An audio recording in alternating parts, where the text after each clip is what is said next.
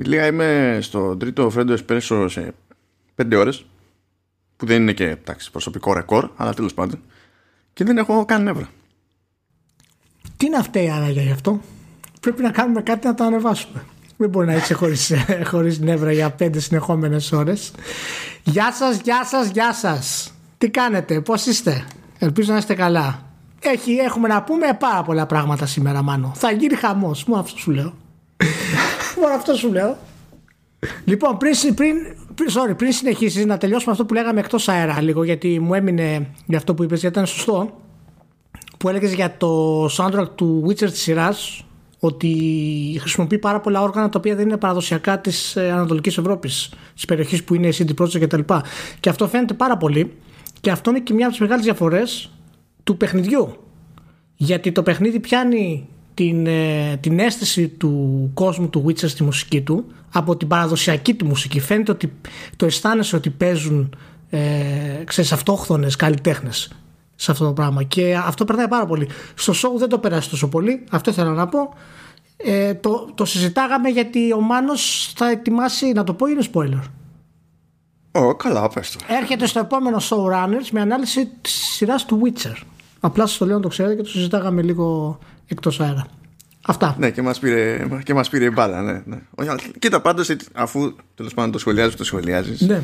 Εντάξει, στην περίπτωση του παιχνιδιού, ρε παιδί μου, όλοι οι εμπλεκόμενοι Πολωνοί είναι. Γι' αυτό λέω. Οπότε αυτό λέω, ναι. έτσι κι αλλιώς ξέρεις, θα υπήρχε μια φυσική ροπή. Ενώ στη, στη σειρά που υποτίθεται ότι κάποιος πρέπει να κάνει μια πιο συνειδητή επιλογή, ας πούμε, γι' αυτό μου κάνει περισσότερη εντύπωση. Ήταν έτοιμο να πηγαίνουν να παίρνουν του μουσικούς που φτιάχναν το μουσική στο Witcher το παιχνίδι. Τι μου θέλανε να κάνουν; Είναι απασχολημένοι, ε, γράφουν για το Cyberpunk. Ναι. Είναι απασχολημένοι. Εντάξει, άστο, αφήστε τους, μην τους πειράζετε, παιδιά. Μην τους πειράζετε. Ναι, Αν και εντάξει, αφού, ωραία, αφού και πιάσαμε CD Projekt Red.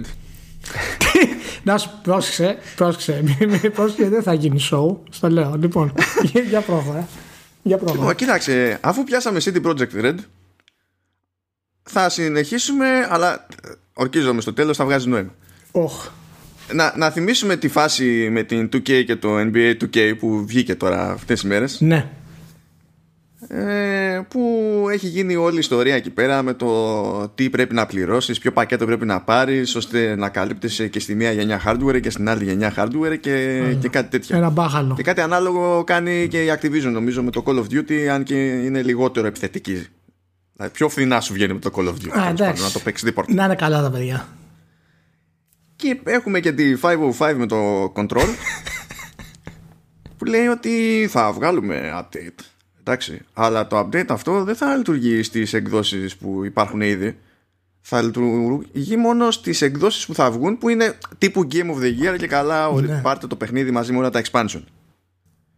Εντάξει, μπράβο και λέει, είχαμε λέει τεχνικό πρόβλημα, δεν μπορούσαμε να το κάνουμε αλλιώς.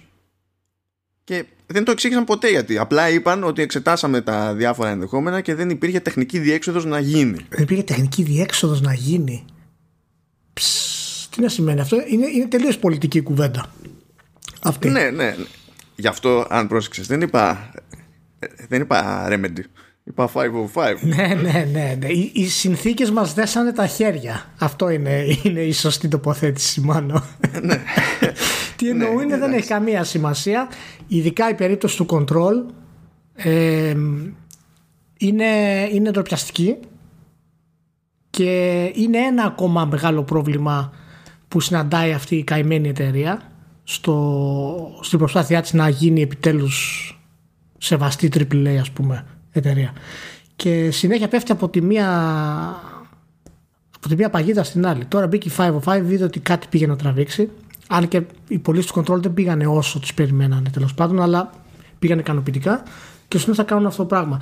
Είναι εντάξει τέλος πάντων Τέλος πάντων. Είναι το πιαστικό. Εν έχει πλάκα γιατί από την πρώτη έκδοση του το Control στο PC έτσι, χρησιμοποιείται το παιχνίδι για επίδειξη και δοκιμή και benchmarking για, για ray tracing. Και, δηλαδή, τι θα κάνεις για να υποστήριξεις τις νέες κονσόλες; Όχι, όχι, είναι, είναι, είναι, είναι εντελώς άκυρο. Εντελώς άκυρο γιατί για την Take-Two και την Activision ξέρουμε τη φιλοσοφία τους, το ξέραμε από πριν ότι θα έχουν αυτή την προσέγγιση στις εκδόσεις τους και δεν το κάνει καλό αυτό. Απλά μου τουλάχιστον δεν μας έπιασε, ξέρεις, σε ανύποπτο χρόνο. Αλλά η 505 εγώ την περίμενα διαφορετικά να το επεξεργαστεί. Ιδιαίτερα γιατί έχουν πει ότι θέλουν να το κάνουν σε franchise. αυτό το πράγμα. Δεν είναι καλή ιδέα να αποξενώνεις τον κόσμο από το πρώτο δευτερόλεπτο. Λοιπόν, Ε, ναι, και εγώ δεν κατανοώ τώρα τι του έπιασε. Και τέλος πάντων μετά πολλά φτάνουμε στη. Επανερχόμαστε στη CD Projekt. Να κάνουμε ένα φυσιολογικό κύκλο. CD Projekt είναι οποία CD από Projekt- την Πολωνία είναι αυτή η εταιρεία. ε. Πολωνική είναι. Ναι, ναι, ναι. Οκ. ναι. Είναι, αυτό που, είναι από εκεί που λέει ότι ο καλύτερος χυμός για, για πρωινό είναι ο χυμός πατάτας. Ο χυμός πατάτας. Ο χυμός πατάτας. Μπράβο. Να- ε, Ξέρουμε τι σημαίνει αυτό. Είναι code name. Ναι, είναι code Εντάξει. name, αλλά όσο να είναι, εγώ τους προτιμώ τους Πολωνούς, να το ξέρεις. Οι Πολωνοί έχουν πάρα πολλά δίκαια πλέον. Τελείωσε, να το ξέρετε. Που γράφουμε εδώ πέρα 4 Σεπτεμβρίου. Το, δεν τα πάμε και ποτέ. Vertical slash 86. Τέλος πάντων, και όντως 4 Σεπτεμβρίου σκάει ένα δελτίο τύπου και λέει: Κοιτάξτε να δείτε. Θα πατσάρουμε το Witcher 3 και όλα το, όλο το, τα, τα expansions, Και τα τα πάντα όλα. expansion, ναι. Θα τα πατσάρουμε, λέει, για PlayStation 5 και Xbox Series X. Θα βάλουμε εκεί ray tracing, ιστορίες, ό,τι, ό,τι να είναι. Θα βάλουμε κάτι, κάτι τεχνολογιούλες καινούργιες. Ναι, αυτό. Γιατί τις είχαμε που τις είχαμε, ξέρω εγώ. Ναι, να ναι, τις ναι. κάνουμε κάτι. Αυτό. Και θα σκάσει τσάμπα, λέει, σε όλες τι εκδόσεις που υπάρχουν τόσα χρόνια στην αγορά, ξέρω εγώ. Δηλαδή για PS4 και τέτοιο έτσι. Παράδεκτη. γιατί ούτως ή άλλως δεν- Απαράδεκτη, μαλακά, απαράδεκτη. Ναι. Απαράδεκτη. Και σκε... το, το διάβαζα εγώ αυτό και έλεγα. Δηλαδή λέω εντάξει, καλή φάση. Καλή φάση και για τον καταναλωτή, διότι εξακολουθούν και στην ουσία φροντίζουν εμέσως να βάζουν τον κόσμο χωρίς όμως φανατήλα, δηλαδή όχι με τη μέθοδο της Epic, ε, να μπριζώνουν τον κόσμο, αλλά με μια θετική φόρτιση για να πιεστούν έμεσα και οι υπόλοιπες εταιρείες. Αλλά το κάνουν βάσει, ξέρεις, παραδείγματος, ας πούμε. Έχουν, Το πάνε- το πάνε ναι, έτσι. έχουν βελτιωθεί σε αυτό, έχουν γίνει πιο στοχευμένοι από ό,τι παλιότερα. Δηλαδή τα δελτία τύπου τους και οι ανακοινώσεις τους πλέον σκάνε πολύ κοντά σε ανακοινώσεις της EA, σε ανακοινώσεις Take Two που κάνουν. Ξέρουν τι κάνουν αυτοί, ξέρουν πλέον πολύ καλά. Αλλά δεν έχει φτάσει ακόμα η στιγμή όπου θα τους καταλογίσεις κάτι αρνητικό στην προσέγγιση τους άσχετα για ποιο λόγο το κάνουν γιατί ο λόγος προφανώς είναι για να μεγαλώσουν το brand αλλά δεν, δεν μπορείς να τους καταλογίσει κάτι αρνητικό ό,τι και να κάνουν γιατί έχουν δώσει τόσα πολλά στο gamer αυτή την εποχή και μέσα σε όλο το χαμό της νέας γενιάς και τι θα γίνει και τι πρόκειται να γίνει και ποιος θα, ποιος θα πατσάρει το, το παιχνίδι του και πόσο θα κοστίζει και όλες αυτές οι, οι αθλειότητες η CD Projekt σου λέει εντάξει πάρτε το. Ελεύθερο. Και αυτό είναι μεγάλο πρόβλημα να το ξέρεις. Γιατί έχουμε κάνει αμάν και αμάν να ξεφύγουμε από το Witcher όλα αυτά τα χρόνια αυτή η γενιά. Σαν τα καλύτερα παιχνίδια. Θα μας το φορέσουν τώρα και στη νέα γενιά. Ε δεν μπορώ άλλο. Δεν αντέχω άλλο. Ξέρεις τι θα γίνει εδώ μεταξύ; Δηλαδή, ε, αφού ήταν, σκέφτηκα όλα αυτά τα ωραία κι εγώ, η επόμενη σκέψη ήταν είναι δυνατόν να ασχολείστε με αυτό το patch; Αντί να ασχολείστε α, α, όλοι με το Cyberpunk για να τελειώνουμε. Μετά έκανα ακόμη χειρότερη σκέψη και λέω κάτσε, έχεις τάξει και πατσάρισμα για το Cyberpunk στις κονσόλες και το patch του Witcher και του Cyberpunk έχεις πει ότι πάει 2021 και θα μου κάνεις καμιά πλάκα και θα βγάλεις πρώτα το patch του Witcher θα υπάρχει πρόβλημα ε. και θα έχει φάει, χρο- θα έχει φάει χρόνο. Θα έχει φάει, φάει καθυστέρηση το πατσάρισμα του Cyberpunk. Και δεν είναι μόνο καθυστέρηση, μάνο. Αν βγάλει το πατσάρισμα του Witcher, θα πρέπει μετά το Cyberpunk να ξανασυγκριθεί με το Witcher. Το καταλαβαίνεις, έχουμε πρόβλημα.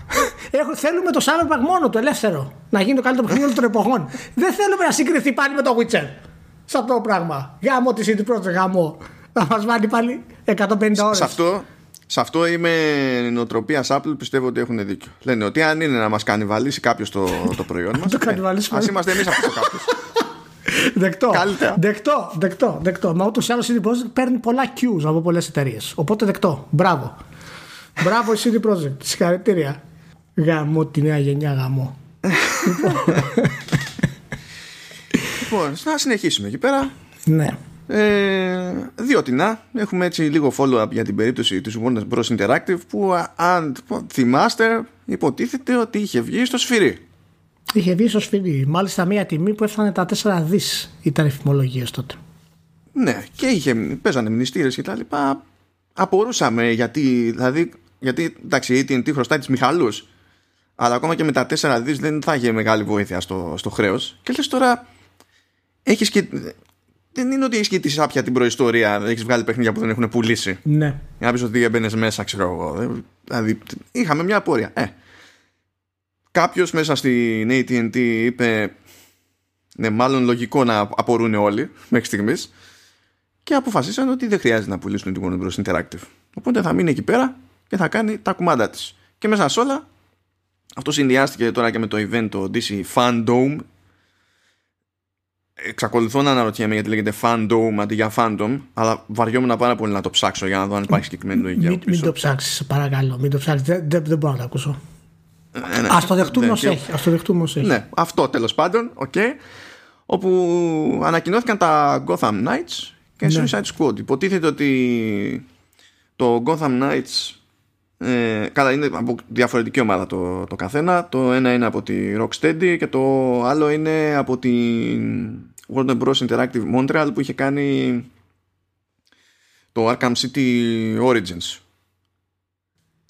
ναι. και εντάξει τα είδαμε εκεί πέρα λίγο δεν ξέρω αν τα είδες αυτά ε, τα είδα. Ε, να πω λίγο για τη, γενικά για την απόφαση AT&T να μην προχωρήσει γενικά. Ε, δεν ξέρω τώρα αν θα, θα, ξανα, θα, θα θελήσουν να την ξαναβγάλουν στο σφύρι, αλλά έγινε αλλαγή στη ηγεσία της AT&T και γι' αυτό είπανε κράτα λίγο τα μπόσικα γιατί θέλουν να δουν σίγουρα πώς θα πάει και το νέο Harry Potter παιχνίδι που είναι στα σκαριά. Ε, οι πρώτες ενδείξεις για την ταινία του Batman με τον Pattinson είναι επίσης θετικές και Κάποιος έφαγε μάλλον η, η νέα ηγεσία. Ε, ο Τζον Στάνκι είναι ο, ο νέος CEO της AT&T. Μάλλον αποφάσισε να αλλάξει λίγο τη, την εταιρεία πάνω σε αυτά τα παιχνίδια. Ίσως αυτό δείχνει κάποια καλά σημάδια τόσο για το παιχνίδι του Harry Potter ε, όσο και για, τη, και για επερχόμενα παιχνίδια τα, τα οποία θα, θα κυκλοφορήσουν. Δεν ξέρω. Εντάξει, καλύτερα είναι το να μείνει όσο έχει αυτή τη στιγμή. Τόσο άλλο και εσύ το είπες ότι η πώληση της δεν πρόκειται να την έβγαζε την ATT από τα, από τα προβλήματα. Όχι, γιατί όταν, είσαι, όταν χρωστάς και εγώ πόσο είναι 130-140 δισεκατομμύρια με 4 δεν πας πουθενά. Όχι, όχι, δεν πας πουθενά. Δεν πας πουθενά. Ε, ίσως έχεις μεγαλύτερες πιθανότητες, ξέρεις, εάν το παιχνίδι σου πάει καλά που είναι Harry Potter, αν η ταινία πάει καλά, αν τα δύο παιχνίδια που βγαίνουν πάνε καλά, ε, ίσως όντως, ε, ξέρεις, κάνεις μια τράμπα καλύτερη από το να πουλήσεις ε, την εταιρεία αυτή. Τώρα για τα υπόλοιπα παιχνίδια που βγήκαν δεν, δεν με εντυπωσίασε κάτι ιδιαίτερα. Ε, μου φαίνονται αρκετά παλιάς γενιάς σχεδιαστικά και περιμένω να δω, ξέρεις, ακριβώς πώς θα, θα λειτουργούν και πώς θα είναι ο, ο σχεδιασμός τους. Σίγουρα φαίνονται πιο, ενδιαφέρον, πιο ενδιαφέροντα από το Avengers και ναι αλλά δεν μπορώ να πω ότι κάθεσα πίσω με ανοιχτό το στόμα όπως θα έκανα παλιότερα σε τίτλο της Rocksteady. Δεν ξέρω. Κοίτα, ειδικά. Ναι. Εντάξει, το Gotham Knights δεν είναι της Rocksteady, αλλά φαίνεται ότι πατάει στην ίδια συνταγή. Είναι φως Ε, ναι, εντάξει, αλλά, αλλά είναι ναι, το, το ίδιο πράγμα, ρε παιδί μου. Το πιο συγκλονιστικό δηλαδή που έχω να θυμάμαι. Συγκλονιστικό εντό εισαγωγικών, έτσι, που έχω να θυμάμαι τώρα πόσα προλάβανε και δείξανε είναι ότι μέσα σε όλα έχουν υπολογίσει ρε παιδί μου να είναι playable όλο αυτό με, με δεύτερο άτομο να παίζει το κοπ ότι και αυτό μπορεί να δώσει πέσει έναν αέρα χ έτσι αλλά θα δούμε στην ναι, πράξη. αυτό πρέπει να το δούμε στην πράξη. Βέβαια είναι drop in drop out. Θα πρέπει να το δούμε στην πράξη πώς λειτουργεί. Προφανώς και ο δεύτερος παίχτης δεν θα συμμετέχει στο σενάριο. Ε, και θα είναι στην ουσία ως sidekick το οποίο μπορεί να έχει την πλάκα του, μπορεί να είναι ωραίο, αλλά δεν ξέρω κατά πόσο ξέρεις θα, θα μπορεί ο παίκτης να αφοσιώνεται τόσο πολύ ο, ο δεύτερος παίκτης στο τι συμβαίνει και στο πώς θα συμμετέχει στο story. Αλλά είναι κάτι καινούριο. Αυτό είναι το πιο θετικό κομμάτι που είδαμε από τους, ε, από τους τίτλους αυτούς. Τεχνικά πώς φάνηκαν; Εντάξει, τεχνικά okay. Είναι προ, προβλέψιμη η φάση, πιστεύω. Ναι. Τώρα πιο πολύ αναρωτιέμαι για το για το Suicide Squad ε, με, τη, με το σκεπτικό ότι νομίζω πάει και για παραπέρα γιατί το Gotham Knights αν θυμάμαι καλά είναι για 21 Καλά θυμάμαι Ναι, ναι, 21 είναι Ωραία είναι για 21 και θα βγει και στις δύο γενιές Ναι ενώ το Suicide Squad είναι για 22 και θα βγει μόνο. Καλά, PC, ok, αλλά από κονσόλες μόνο στις καινούργιε. Ναι, μόνο στις καινούργιε. Και από εκεί έχουμε δει και λιγότερο gameplay.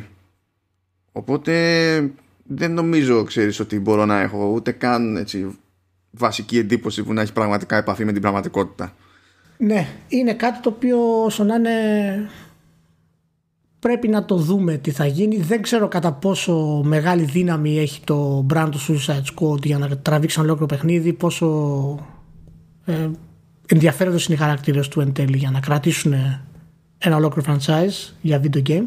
Θα το δούμε αυτό το πράγμα. Νομίζω εξαρτάται και από την καινούργια ταινία που εντάξει ναι. είναι ακόμα και από το όνομα της καινούργιας ταινίας φαίνεται η διάθεση να ξεχάσουμε όλοι μαζί και το στούντιο ότι υπήρξε η προηγούμενη. Που μακάρι να καταφέρουμε να την ξεχάσουμε ναι, τέλος ναι, τέλος πάντων. Που άμα περπατήσει κάπως η ταινία και δεν είναι έτσι πατατιά όπως τη, αυτή που θυμόμαστε, εντάξει, μπορεί να παίξουν κάποιες συνέργειες, ρε παιδί μου. Και να... Κοίτα, είναι πάντως ενδιαφέρον γενικά. Είμαστε σε μια περίοδο πρέπει να δούμε τι πρόκειται να γίνει γενικότερα με όλους τους super heroes και όλη αυτή την, ε, τη φουρνιά που έγινε, σε τι κατάσταση βρίσκονται και τι επιτυχία θα έχει ένα ακόμα reboot του Batman. Ε, είναι, είναι πολύ ενδιαφέρουσα περίοδος γενικά για το super hero. Ποια θα είναι τα επόμενα βήματα της Marvel για αυτό, για αυτό το πράγμα, για το universe. Είναι, είναι λίγο περίεργη η κατάσταση. Δεν έχω δει ακόμα κάτι το οποίο να πω ξέρεις, έχουμε πετύχει κάτι, μια φλέβα αυτή τη στιγμή, υπάρχει ένα πλάνο, υπάρχει κάτι. Νομίζω ότι όλοι είναι ακόμα στο ψάξιμο για το πώς θα πάνε τα, τα πράγματα. Ναι, ε, το πιστεύω ακόμη περισσότερο για την DC γιατί κάθισα και είδα γενικά τι ανακοινώθηκε, τι δείξανε πέρα από τα games. Και εξακολουθώ να είμαι σε φάση όπου δεν έχω καταλάβει τι υποτίθεται ότι προσπαθούν να πετύχουν. Διότι είχαν ξεκινήσει να έχουν ένα νέο universe. Μετά αλλάξανε γνώμη γιατί τα κάνανε μαντάρα και λένε ότι θα έχουμε διαφορετικές ιστορίες, διαφορετικές εκδόσεις ανάλογα με το τι εξυπηρετεί την ιστορία ξέρω εγώ και το δημιουργικό και τα λοιπά λες okay, εντάξει ε, έγιναν και κάποιες τροφές σε ταινίες και τα λοιπά τώρα ξαναβγαίνουν και λένε ότι η ταινία Flash που υποτίθεται συνδέεται με τις μέχρι τώρα μεγάλες παραγωγές που ήταν όλες ήταν ζαβές λυπάμαι αλλά όλες ήταν ζαβές.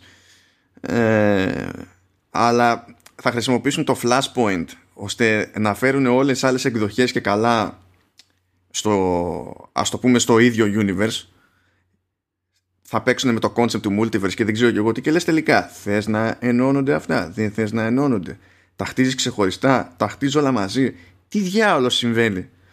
Και τέλος πάντων μέχρι να μας εξηγήσεις τι διάολο συμβαίνει μας πετάς και το τυράκι εκεί πέρα με τον Batman που μας δημιουργεί ελπίδες. Και ναι. Περιμένουμε να δούμε τι διάλογο θα, θα παιχτεί. Πήγε και ο άλλος και δηλαδή κόλλησε ο Batman κορονοϊό, ώρα ηλία. Εντάξει, αυτό είναι, είναι λίγο περίεργο. Τώρα το ματιάσαμε το παιδί. τι να κάνουμε. Ε, δεν ξέρω. Και αυτό πάντως τώρα και με τα reboot αυτά του Batman συνέχεια. Όσο καλό και να είναι αυτό το πράγμα, ε, πόσες φορές μπορείς να το κάνεις πλέον; Δηλαδή, πόσες φορές; Εντάξει, το έχουμε κάνει αναγενιά, ας πούμε, έχουμε δει reboot και reboot και ταινίες και νέους τοπίου. Πόσες φορές θα το κάνεις δηλαδή αυτό το πράγμα; Με το ίδιο. στην στην πάντα του κόμικ είναι συνηθισμένοι να το κάνουν αυτό. Ακόμα και στα animated movies και τις σειρές και τα λοιπά το κάνουν πάρα πολύ συχνά. Ω προς αυτό δηλαδή ο κινηματογράφος έχει φάει. Για Batman, έτσι. Ο κινηματογραφικός Batman έχει φάει πολύ λιγότερο μπέρδεμα. Ναι, ναι, αλλά δεν ξέρω αν, αν πιάνουν αυτά ιδιαίτερα στον κινηματογράφο σε αυτό το στυλ. Δηλαδή, σίγουρα έχουν πιάσει κάποια Batman, αλλά γενικά δεν έχουμε γεμίσει με κορυφαία Batman. Στο τέλος θα αποτύχουν ας πούμε, με τον Batman και θα μας πούνε ότι φταίει τον Batman, έχασε τη δύναμή του, ας πούμε. Όχι, ναι, είναι σαν το τέτοιο που είχαν πρόβλημα οι μεγάλες τους παραγωγές κινηματογραφικές τώρα γιατί ήταν πολύ dark και καλά. Ναι, ναι, δηλαδή. Πρέπει κάπως να βάλουμε... Γι' αυτό βγήκε μετά το, το Joker που ήταν χαρούμενο. Ναι, ναι, ναι. Πρέπει να βάλουμε κάποιο context δηλαδή σε αυτό το πράγμα, ρε παιδί μου να προχωρήσουμε ναι. κάπως, ξέρω. Τέλος πάντων, λοιπόν, για πάμε. Τι, πάμε, τι άλλα έχουμε, Έχουμε, έχουμε κι άλλα, ε. Έχουμε, έχουμε λίγα, λίγα θέματα εκεί πέρα με το, με το Halo Infinite, την Bungie και τα συναφή. Ρε το Halo Infinite το ζήτησα και στο πρόσφατο pod παιδιά πάνω το ακούσετε για τη Microsoft στο Game Up και για πες μου τι μάθαμε για το Halo καινούριο έχουμε κάποιες αλλαγές ε. Ναι, αλλαγές τέλος πάντων. Ναι, έχει γίνει μια. Ο Θεός να την κάνει μεταγραφή. Διότι λέγαμε κι άλλη φορά για τον Τζόσεφ Στάτεν. Μεταγραφή, μεταγραφή. Μεταγραφή είναι. Μεταγραφή. Α το πούμε μεταγραφή. Ναι. Α το πούμε μεταγραφή, διότι ήταν, είναι έτσι κι αλλιώς στη Microsoft το κομμάτι του, του Xbox. Αλλά δεν ήταν στο κομμάτι, δεν ήταν στη 343 που κάθεται και τραβιέται Ναι, με, το, ναι. με το Halo. Ναι, είναι, είναι στην ουσία μετάθεση. Εμείς θα το πούμε μεταγραφή για να, γιατί είμαστε αισιόδοξοι. Ναι, εντάξει, κάτι. Τέλος πάντων, το, τον χώσανε εκεί πέρα, λέει, για να. και καλά για να βοηθήσει τη, την ομάδα του campaign Ναι. τώρα στα, στα τελειώματα. Αυτό αναφέρθηκε στα media λίγο περίεργα.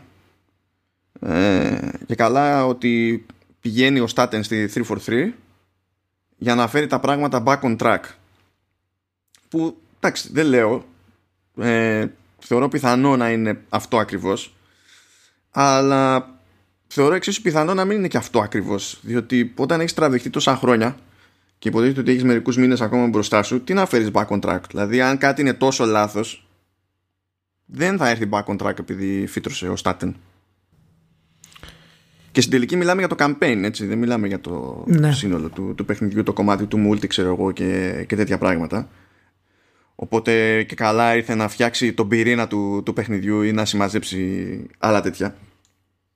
Και τέλος πάντων, δεν ξέρω, ούτε που ξέρω πια πώς να το ερμηνεύσω αυτό το πράγμα. Σε αυτή την περίπτωση. Είναι, Αλλά... ε, ε, ε, ε, ναι, τελείωσε για αυτό να πω. Όχι, θα το γίναγα λίγο αλλού. Οπότε... Α, οι, οι θεωρίες δώσε. είναι, οι θεωρίες είναι, ξέρεις, είναι δύσκολο τώρα να τις βάλουμε κάτω ιδιαίτερα γιατί τα έχει κάνει μπάχαλο η Microsoft με το, με το Halo Infinite. Θα πω όμως ότι έχω την εντύπωση ότι αυτή η μετάθεση, η μεταγραφή του Joseph Staten ε, δείχνει ότι έχουν διάθεση να αλλάξουν και κάπως το σχεδιασμό που είχε το παιχνίδι. Ίσως με το τελευταίο ξέσπασμα που έγινε από τον κόσμο και για τα γραφικά αλλά και για την, ξέρεις, τα παράπονα ότι δεν υπάρχει αυτή, αυτή η ατμόσφαιρα, αυτό, αυτό το έπος που έχουν τα Halo και αυτό μεγάλο κομμάτι ήταν φυσικά το story, οι χαρακτήρες και το μυστήριο γύρω από το τι συνέβαινε στο, στο παιχνίδι. Έχω εντύπωση ότι ο Στάτεν θα ήρθε ακριβώς για να δώσει αυτό το πράγμα αλλά σε βάθος χρόνου. Δηλαδή, ναι, μέσα στους επόμενους 5-6 μήνες θα βγει το παιχνίδι, ούτως ή άλλως. Ό,τι έχουν κάνει, έχουν κάνει. Άντι και ο Στάτε να κάνει κάποια μικρή διόρθωση, ας πούμε, ή να πει την άποψή του γενικά. Αλλά θα αναλάβει τα ενία, πιστεύω, για το story content το οποίο θα βγει μετέπειτα. Πάνω στη θεωρία, το λέω αυτό, βασιζόμενος πάνω στη θεωρία ότι το Halo Infinite θα είναι infinite. Έτσι, και ότι στην ουσία θα βγαίνουν ε, κομμάτια του σεναρίου και της ιστορίας και τα λοιπά καθώς μεγαλώνει ο, ο τίτλος ε, εντάξει ο Στάτερ έχει, έχει βαρύτητα, έχει ικανότητα Ο Στάτεν είναι πιο πολύ του, δηλαδή παραδοσιακά στο franchise, ήταν πιο πολύ στα κουμάντα του story και που έγραφε Ναι, ναι, μεταξύ. ναι. Και μυθιστορήματα συμπληρωματικά, ας πούμε. και ήταν και creative director στο, στο Tell Me Why που κυκλοφόρησε τώρα της Don't Nod οπότε Ναι. έχει μια ευρεία έτσι άποψη των, των πραγμάτων και είναι και αρκετά παλιός έτσι δηλαδή είναι, ο, ο Στάτεν ήταν στο Original Halo ήταν μέρος ναι, της ναι, ομάδας του Original Halo ε, δεν ξέρω γιατί αυτός ο άνθρωπος ήταν γενικά στη Microsoft ως creative director. Τι σημαίνει senior creative director γενικά στη Microsoft; Δεν το καταλαβαίνω. Βασικά είναι, είναι διπλά περίεργο αν σκεφτείς ότι αυτός έχει προϊστορία συγκεκριμένη σε, σε τίτλους που ακόμα και αν δεν ήταν καθαρά ε, για solo. Ναι. Πάντα μπλέκανε με, με story. Και ακόμη αν, και αν όλο το story δεν χωράγε μέσα στο παιχνίδι έμπαινε αυτός στον κόπο και το συμπλήρωνε έξω από το παιχνίδι. Ναι. Και όλα αυτά που μόλις είπα δεν είναι χαρακτηριστικά των μέχρι τώρα τίτλων που προσπαθούσε να σπρώξει η Microsoft. Οπότε είναι διπλή απορία. Δηλαδή μπορώ, περισσο... μπορώ να φανταστώ τι θα μπορούσε να κάνει από εδώ και στο εξής, αλλά μου είναι πολύ πιο δύσκολο να καταλάβω τι υποτίθεται ότι έκανε τα τελευταία χρόνια. Αυτό είναι το θέμα γιατί ο Στάτεν δεν είναι ένας τέλεχος με την ευρεία έννοια που το ξέρουμε να πει ότι εποπτεύω ας πούμε τη δημιουργική διαδικασία στη Microsoft σε όλο το στούντιο, σε όλα τα στούντιο. Ο Στάτεν είναι γραφιάς. Είναι άνθρωπος ο οποίος γράφει.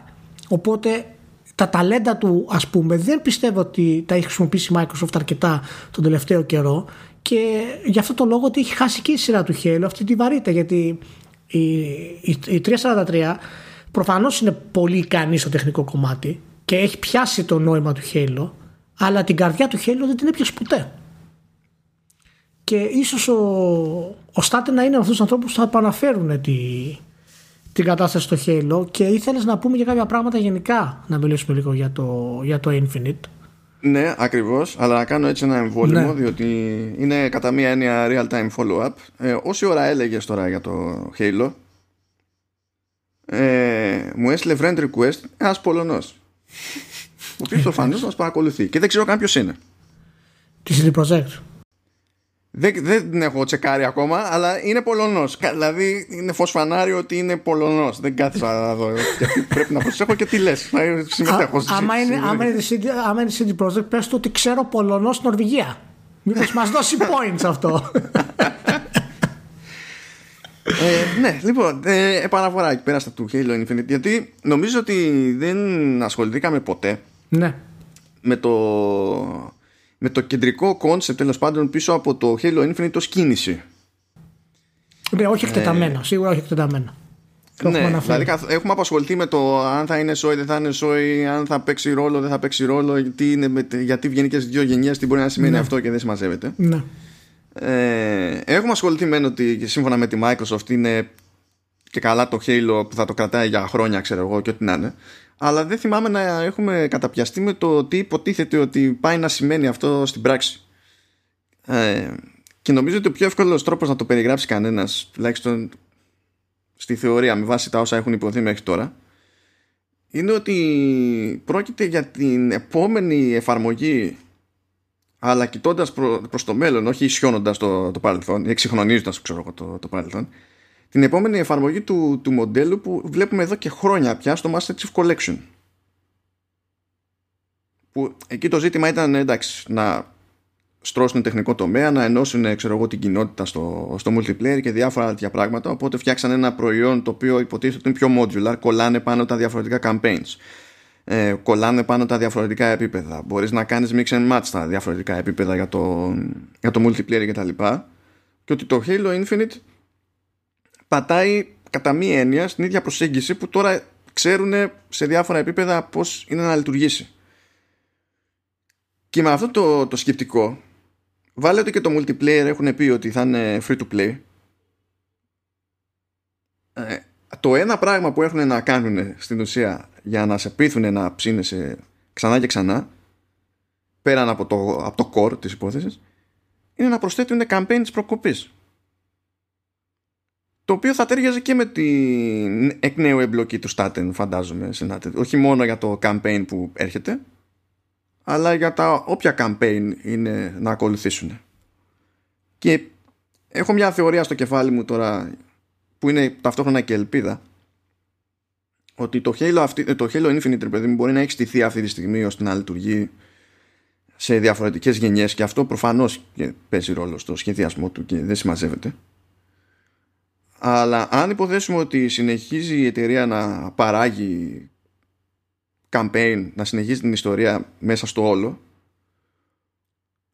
είναι μια επιλογή, είναι απλά θέμα επιλογής να πει ότι από εδώ και στο εξής ε, κάνω αλλαγές και στείνω πράγματα χωρίς να μπαίνω στη διαδικασία να μοιαστώ για το αν θα τρέξει στο... Δηλαδή δεν, δεν μπορώ να φανταστώ ότι μπορεί να γίνει αλλιώς σε βάθος χρόνου αν υποτίθεται ότι θέλουν το Halo Infinite να σε τραβάει για 10 χρόνια. Δεν μπορεί για 10 χρόνια να στείλουν κάτι που θα τρέχει natively στο Xbox One. Φαντάζομαι πως όχι. Είναι ένα θέμα το οποίο με απασχολεί ιδιαίτερα και σε πιο ευρύ, ευρύ πλάνο γιατί εγώ γενικά δεν είμαι φαν των live games τέτοιου στυλ και πιστεύω ότι είναι δεν μπορείς να έχεις και τα δύο ή θα έχεις ένα παιχνίδι σαν το Overwatch σαν το Fortnite όπου η αφήγηση και η ιστορία είναι μηδέν και θα σε απασχολεί μόνο ο σχεδιασμός των επιπέδων, ο σχεδιασμός των κλάσης, πώς να τραβήξεις νέους παίχτες, πώς να διατηρήσεις το επίπεδο που έχεις ή θα έχεις ένα παιχνίδι το οποίο είναι single player με συγκεκριμένο story το οποίο θα έχει αρχή, μέση και τέλος. Οι φορές που είδαμε κάτι αντίστοιχο, παραδείγματος χάρη το Destiny, τα τρία τέταρτα της ιστορίας του είναι στο site της Punchy. Γιατί, γιατί φυσικά είναι αδύνατο να δημιουργήσεις cutscenes σε αυτό το επίπεδο για ένα παιχνίδι το οποίο τρέχει 7 χρόνια. Δεν γίνεται. Το κόστος είναι τεράστιο. Και δεν υπάρχει και χρόνος, δεν υπάρχει προσωπικό. Για αυτό, αυτό το είχε και κουσούρι η Bungie γιατί θυμάμαι δηλώσεις του Staten στην εποχή της Bungie με το Halo ναι. Που έλεγε ότι και ο ίδιος θα ήθελε περισσότερο story μέσα στο παιχνίδι αλλά επειδή ο gamer δεν είναι σε φάση σε ένα shooter να αφιερώσει πάνω από χι χρόνο να αφιερώσει πάνω από χι ποσότητα προσοχής ας το πούμε έτσι ναι. τη διάρκεια προσοχής σε κάποια θέματα ότι μένανε πράγματα απ' έξω για να μην κάνουν και καλά ζημιά στο flow του, του παιχνιδιού. Ναι, να σου πω ρε Μάνο, το, αυτό, το κλασικό το πολύ ωραίο μοντέλο το έχω ένα story 10 ώρες το οποίο είναι δυνατό και μου δημιουργεί την αίσθηση του έπους και τελειώνω το story και μετά παίζω multiplayer. Το έχουμε ξεχάσει να το αφήσουμε αυτό ολοκληρωτικά. Δηλαδή δεν υπάρχει αυτό το μοντέλο πλέον, δεν μπορούμε να το κάνουμε πλέον αυτό το πράγμα. Γιατί είναι τόσο δύσκολο για μια εταιρεία σαν τη Microsoft και το Halo, το οποίο η επιτυχία του βασίστηκε στο σενάριό τους, στους χαρακτήρες τους, στο έπος του, στο μυστήριό του και παράλληλα στο gameplay του.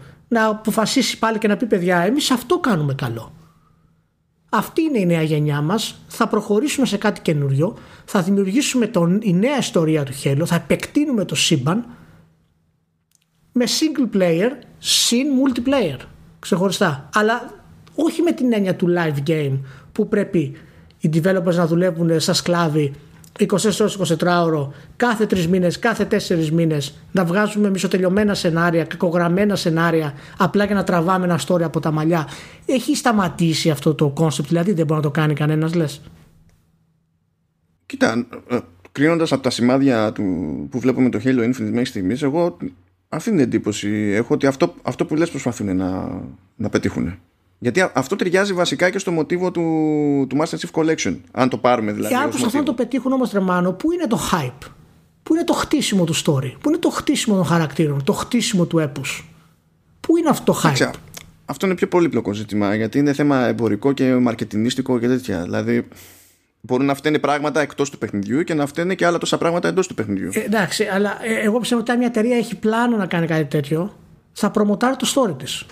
Όλες τις εταιρείε αυτό κάνουν. Κάποτε είχε και η Microsoft πλάνο να προμοτάρει το Xbox One. Και θυμόμαστε τι έγινε. Δηλαδή... Ναι, α, αυτό θέλω να πω. Υπάρχει μια, υπάρχει μια αίσθηση αυτή τη στιγμή στο Halo Infinite ότι είναι να το κάνουμε σαν το πρώτο Halo, μια τριλογία, ή να το κάνουμε σαν το Destiny; Για πάμε ένα meeting να αποφασίσουμε. Και άλλο ένα meeting να αποφασίσουμε. Και θα το πάμε έτσι. Μετά θα το πάμε αλλιώς. Μετά θα το πάμε έτσι.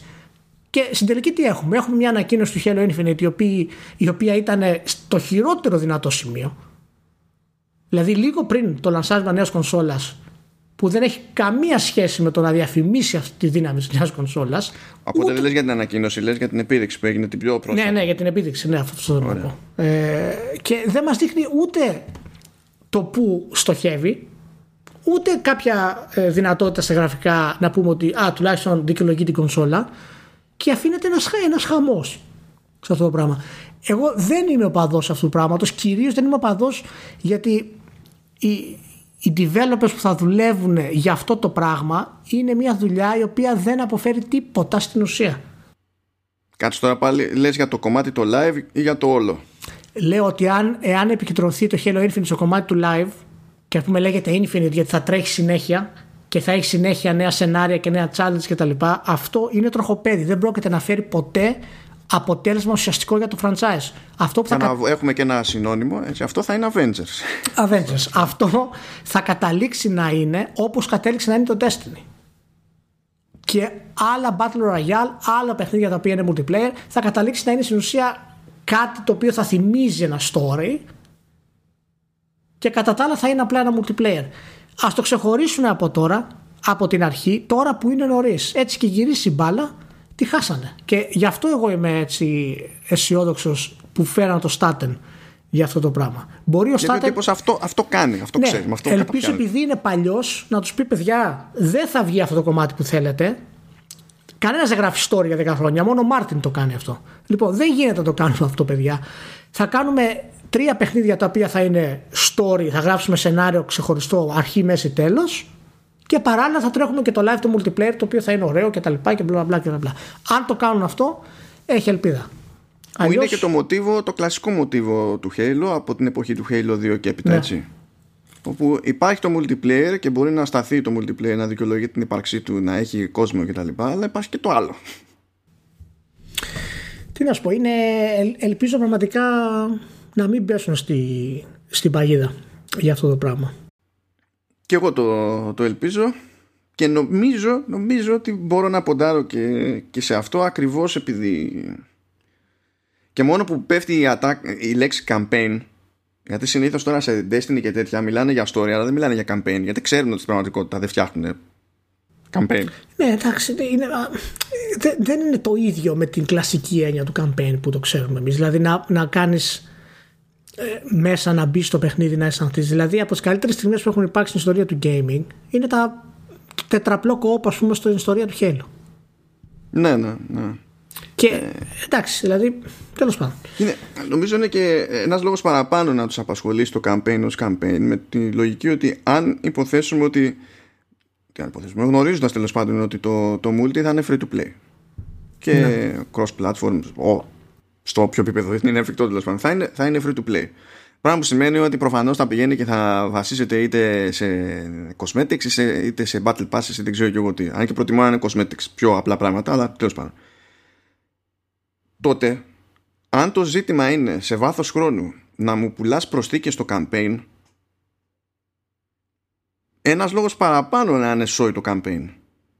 Διότι μόνο ως campaign θα μπορεί να κρυθεί εάν, εάν πας σε αυτό το μοτίβο ναι εννοείται αλλά δεν υπάρχει MMO RPG FPS space το οποίο να έχει πετύχει σε βάθος χρόνου βασιζόμενο σε campaign και σε story δεν υπάρχει. Τα μοναδικά που επιβιώνουν είναι τα sandbox. Όπως ήταν το Star Wars το Galaxy, όπως ήταν το Ultima, τα οποία αντέξανε χρόνια μετά την καταστροφή τους. Όπως είναι το EVE Online στην ουσία. Το World of Warcraft διαλύθηκε. Α, είναι άλλο άλλο. Το story. Δεν είναι τώρα και ακριβώς, δηλαδή μία ή άλλη τα είδη, τα μεγέθη και... Δηλαδή, Όχι, αυτό σου λέω. αυτό λέω, δηλαδή αν, αν, αν σε ένα παιχνίδι το οποίο είναι RPG δεν μπορείς να βγάλεις MMO με story που να κρατήσεις 10 χρόνια. Σε FPS είναι ακόμη πιο δύσκολο. Μην πας να το κάνεις αυτό το πράγμα. Κάτω σε κομμάτια. Ναι. βγάλε τρία παιχνίδια. Θα δούμε. Πάντως γενικά είναι σε πολύ κρίσιμο κομμάτι όλα τα first party της Microsoft και πρέπει πραγματικά να πάρθουν. Δεν υπάρχει περιθώριο λάθο στα, στα first party της Microsoft. Και στην εμφάνιση του Fable πρέπει η επιτυχία του να είναι απόλυτη δεν υπάρχει ούτε, ούτε λάθος. Το Gears of War χρειάζεται reboot, πρέπει να γίνει reboot. Να αλλάξουν πολλά πράγματα και από το story και το σχεδιασμό του και πάρα πολλά πράγματα. Πρέπει να γίνει ένα reboot. Τώρα ποιος θα έχει τα κότσια να το κάνει γιατί παίζει το κεφάλι του δεν ξέρω. Αλλά αυτές οι σειρές δεν μπορούν πραγματικά να γίνουν πάλι μαζικές όπως ήταν κάποτε με αυτό το σχεδιασμό. Δεν μπορεί να γίνουν. Εντάξει, εγώ δεν πιστεύω ότι, θα, ότι είναι ώρα για να γίνουν αυτά τα reboot. Σε δημιουργικό επίπεδο το πιστεύω. Αλλά σε εμπορικό επίπεδο δεν το πιστεύω. Την έχουμε ξανακάνει, νομίζω παρόμοια συζήτηση, ότι όταν έχεις τόσα λίγα χαρτιά από άποψη IP, έτσι, για να στηριχθείς ως πλατφόρμα, πρέπει πρώτα να φυτρώσει κανένα νέο χαρτί το οποίο να σταθεί, για να σου δώσει το χώρο να πειραματιστείς με τα, με τα πιο κλασικά σου.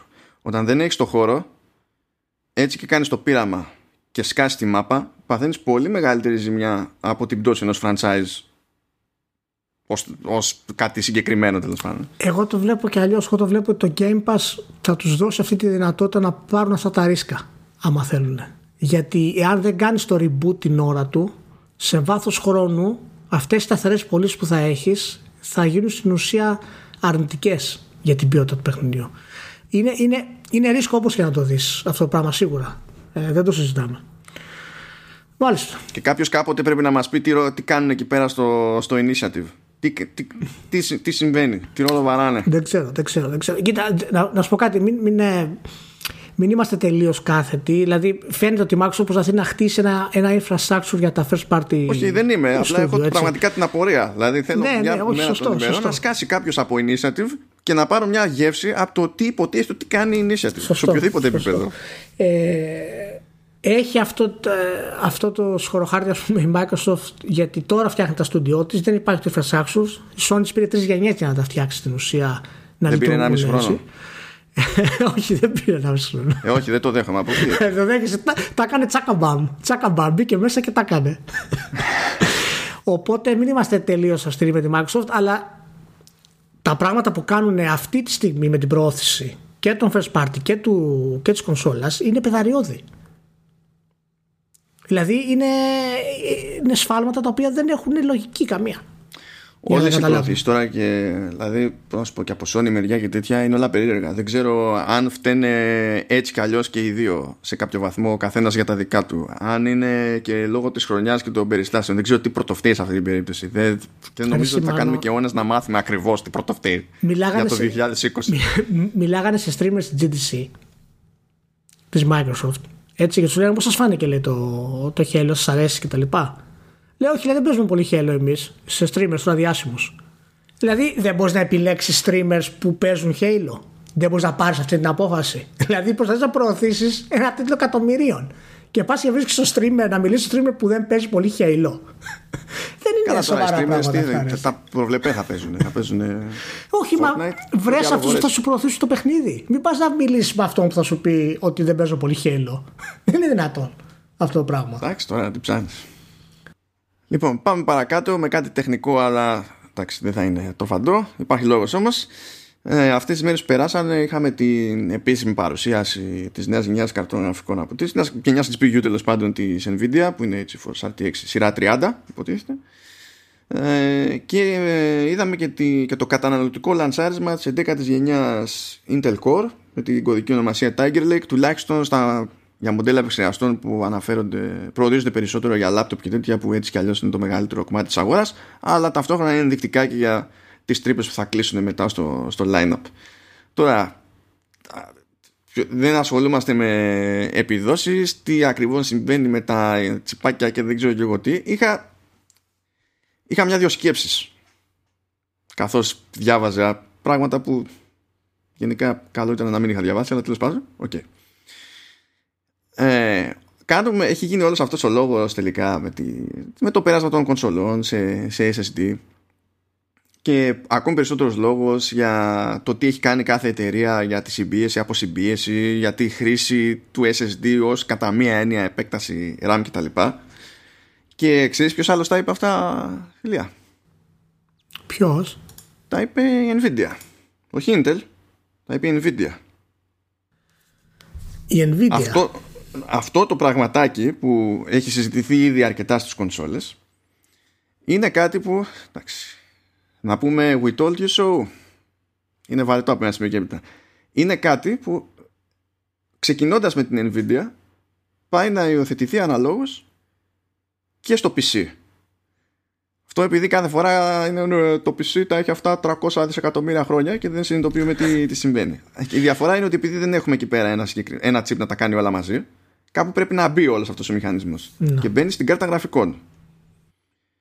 Και σε τι βασίζεται αυτό γενικά που θέλει να κάνει η Nvidia; Στο Direct Storage. Και ποιο είναι το Direct Storage, Ηλία; Της Microsoft. Της μαμάς Microsoft. Ναι, που το έστησε και για το Xbox, αλλά όχι μόνο για το Xbox, για την μέρος του DirectX. Και εκεί που διάβαζα λοιπόν και λέω, α, ωραία, καλή φάση. Θα το, δηλαδή εκ των πραγμάτων θα μπουν στη διαδικασία να ασχοληθούν περισσότεροι developers, να εξοικειωθούν με αυτό το πράγμα κτλ. Διαβάζω, διαβάζω, διαβάζω. Και τι πετυχαίνω. Ηλία μια σημείωση ότι το Direct Storage ε, είναι σε testing phase και στόχος είναι να είναι έτοιμο το 2021. Α, καλό αυτό. και αν αυτό ισχύει οριζοντίως και δεν αναφερόταν ο ποιητής στο κομμάτι του PC αυτό σημαίνει ότι δεν, ακόμα και αν είναι στο περίπου τουλάχιστον για τίτλους της Microsoft που μπορεί να κάνει εκεί και κάτι αλχημίες μόνη της τελική δικό της κουμάντο, δικό της το σπίτι ε, ναι. α, τα ωφέλη που υποτίθεται ότι συζητάμε τουλάχιστον από εκείνο το κομμάτι έτσι κι αλλιώς δεν πρόκειται να, να είναι διαθέσιμα στους developers έστω ξέρω εγώ το πρώτο εξάμεινο στο λανσάρισμα της, της κονσόλας. Ναι. Αυτά είναι δύο έτσι λεπτομεριούλες περίεργες Για να δούμε. Για να δούμε. Η μία είναι αυτή και το, και το άλλο βέβαια ότι αρχίζει ήδη και προσαρμόζεται το design για να τέλος πάντων σε αυτά που φαίνεται ότι θα γίνουν με τις κονσόλες. Ε, και okay, τέλος πάντων να μην διευρύνω τη συζήτηση για τις GPU άστο να πάμε λίγο Tiger Lake γιατί εκεί πέρα έχουμε μια ένδειξη για κάτι άλλο για κάτι που δεν κάνουν οι κονσόλες και κάτι που προχωρώντας θα ξεχωρίζει το PC ένα πράγμα που δεν κάνουν οι κονσόλες αυτή τη στιγμή που θα βγουν δηλαδή με τα καινούργια τα τσιπάκια και τέτοια είναι να έχουν κάποια ειδική πρόβλεψη στο τεχνικό κομμάτι για θέματα machine learning και τέτοια πράγματα. Ναι. Κάτι που αρχίζει σιγά σιγά και γίνεται σε CPU για το PC. Και με βάση αυτό θα μπορούν οι developers αν μπουν στον κόπο να ασχοληθούν γιατί παίζει ρόλο το πώς έχει υιοθετηθεί μια πλατφόρμα, μια γενιά επεξεργαστών και τα λοιπά έτσι. Ναι. Ε, κάποιοι έτσι πιο φιλόδοξοι ενδεχομένως game developers θα μπορούν να αρχίσουν να κάνουν μερικά πράγματα που απαιτούν machine learning πιο εύκολα στο PC και θα πρέπει να περιμένουν στις κονσόλες για το φαντάζομαι αναπόφευκτο PlayStation 5 Pro και Xbox Series ZX ή πως διάλογο παρέξ θα το πούνε δεν ξέρω τι ό,τι να είναι. Παρέξ με το που θα έχει πάνω τη 30-90 εντάξει. Αυτό το, το cuteness Απλά πιο πολύ με νοιάζει ότι είναι ξέρεις, Με νοιάζει να θυμόμαστε ότι όλα αυτά είναι συγκοινωνούντα δοχεία. Ακόμα και στο τεχνικό το κομμάτι. Και ότι η εξέλιξη του ενός φέρνει η εξέλιξη των άλλων. Υπήρχε, υπάρχει αυτή πάντα η βέβαια συζήτηση όταν βγαίνουν νέες κάρτες και όταν νέες κονσόλες, πόσο γρήγορα ξεπεράστηκαν και όλα αυτά κτλ. Ε, οι κονσόλες. Ε, είναι μια συζήτηση στην οποία, αν θέλει κάποιος να την κάνει σοβαρά, δεν θα σταθεί ποιο είναι πιο δυνατό ή ποια ομάδα νικάει την άλλη. Αυτά είναι χαζομάρες τώρα για έκανα και ένα post στο facebook και φρικάρανε μερικοί. Ε, και το μεγάλο πρόβλημα του PC ανέκαθεν υπήρξε ότι δεν έχει κλειστή αρχιτεκτονική. Αυτό είναι το πρόβλημά του. Και όποτε χρησιμοποιήθηκε... Αυτό, αυτό έγραψες. Ε, ε, ε, έγραψα, έγραψα γιατί έλεγε, ήταν ένα post το οποίο έλεγε άνετα ξέρω εγώ τώρα μπλα μπλα μπλα ξέρεις τα γραφικά είναι παλιά στις κονσόλες και τα λοιπά και λέω τόσα είχα κάνει να πω και λέω καλύτερη τεχνολογία που υπάρχει στον κόσμο ρε παιδί μου και το πιο ωραίο παιχνίδι τεχνικά είναι σε κονσόλα 7 χρονών και τρελάθηκαν πάθανε κατάρρευση σοκ και όταν φυσικά έκανα μετά άλλα δύο-τρία post να σου εξηγήσω τι έγινε, κανένας δεν επέστρεψε να απαντήσει. Γιατί καταλάβαινα ότι ξέρεις, αυτά που λένε είναι απλά φαμποισμοί και τίποτα στην ουσία. Άμα ήταν να κάνουμε σοβαρή συζήτηση, δεν, μπορούν, δεν θα μπορούσαν να κάνουν συζήτηση γιατί δεν τους ενδιαφέρει να κάνουν συζήτηση. Αυτό Κοίτα, έκανες, έκανες, δύο λάθη. Έκανες δύο λάθη. Ναι. Πρώτα απ' όλα προσπάθησες να υποστηρίξεις ότι ε, σε τεχνικό επίπεδο υπάρχει κάτι που να γίνεται καλύτερα σε κονσόλα σε σχέση με PC. ναι, ναι, ναι. Ξεκινάς, ξεκινάς με αυτό έτσι. Δηλαδή ε, στο, στον πισά τον, πισά τον φανατικό δηλαδή το παίζει με τρία. Ναι, μα γι' αυτό, γι αυτό το τσίτωσα σε αυτό το πράγμα και μετά έκανα ξέρεις, τα, τα επεξηγηματικά ναι, αυτό δεν. Αν είπες και το δεύτερο, ότι ένας λόγος που συμβαίνει αυτό στο PC και είναι το όνιο πρόβλημα του PC είναι ότι δεν είναι κλειστή αρχιτεκτονική και το είπες αυτό με straight face σε φανατικό πισά. Είναι. δηλαδή είναι... λυπάμαι που δεν ήμουν μπροστά. αυτό μόνο.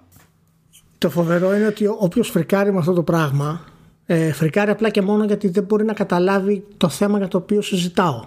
Ναι, προφανώς και η αλήθεια είναι και εκεί μετά δεν απάντησε κανένας ήταν ότι όταν το PC είχε χρησιμοποιήθηκε μάλλον ως κλειστή αρχιτεκτονική δηλαδή αυτό τι σημαίνει για να το, μην το πλατιάσουμε σημαίνει ότι ένας τίτλος αναπτύσσεται αποκλειστικά για το PC χοντρικά θα το πούμε έτσι. Δεν είναι δηλαδή multiplatform. Και όποτε έγινε αυτό στο PC δηλαδή εκμεταλλευτήκαν απόλυτα τις δυνάμεις του PC εκείνη την εποχή είχαν επαναστάσεις Είτε μιλάμε για το Doom, είτε μιλάμε για τα Ultima, είτε μιλάμε για το Half-Life, είτε για το Half-Life το 2, έτσι, είτε ακόμα και για το Sims. Οπότε, όταν ε, αυτό είναι για το μεγάλο πρόβλημα του PC και αυτές οι κάρτες, όσο φοβερές και αν είναι, ποτέ δεν μπορούμε να τις ευχαριστηθούμε full.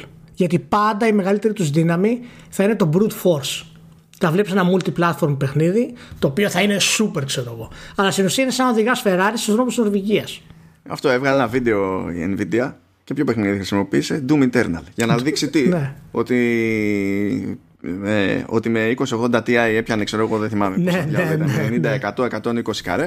Και βγαίνει, ξέρω εγώ, με τη 3090 και λέει 160. Μπράβο, μπράβο. Ναι. Καμία- Καλό παιδί. Τι καλό σημασία παιδί. έχει Τι να αυτό για κάνω το στο μέσο Twitter μου; gamer; Ναι, ποιος είναι ο μέσος gamer που έχει monitor 144 Hz και έχει όλο αυτό το PC τέτοιο επίπεδο που να πιάσει αυτά τα 144 Hz σε 4K με ultra settings σε παιχνίδι σαν το Doom. Θα πρέπει να πάρει 3080 για να το κάνει αυτό. Ακόμα και 3070 σύμφωνα με τις προφορίες του Foundry δεν μπορεί να τραβήξει 4K 60 με RTX. Καλά, με RTX δεν το συζητάμε. Μα γι' αυτό υπάρχουν το και συζητάμε. περιπτώσεις scaling όπως είναι το DLSS. Γιατί το έχει Ακριβώς. φτιάξει. Και αυτό, και γι' αυτό θα δούμε όταν βγει ας πούμε, αποκλειστικό το επόμενο παιχνίδι της Naughty Dog. Όπως όταν είχε βγει το Uncharted το 4 και έπαθε σοκ όλο ο πλανήτη με τον τεχνικό του τομέα. Ε, δεν έχει να κάνει. Η κονσόλα τότε κόστησε 300 ευρώ. το PlayStation το βγήκε το, το Uncharted το 4. Με 300 ευρώ βγήκε αυτό το πράγμα. Λοιπόν, αυτό είναι το μεγάλο κρίμα εμένα για το PC και αυτό είναι πρόβλημα της αγοράς. Δεν ξέρω τώρα πώς το σκέφτεσαι σε αυτό το θέμα. Εγώ το θεωρώ πρόβλημα της αγοράς επειδή ακριβώς το PC έχει περάσει από το να είναι ένα μέσο το οποίο να οδηγεί την αγορά και τα video games, απλά να χρησιμοποιείται για να μας προσφέρει νέες τεχνικές. Το οποίο είναι σημαντικό, βέβαια είναι σημαντικό. Είναι, είναι πολύ σημαντικό και το χρειαζόμαστε. Είναι αυτό που είπες και εσύ, τα συγκοινωνούντα δοχεία. Αλλά οι πραγματικές του ωφέλειε που θα είχαμε θα ήταν να μπορούσε κάποιος να κάνει ανάπτυξη αποκλειστικά σε PC. Εκεί θα βλέπαμε θαύματα.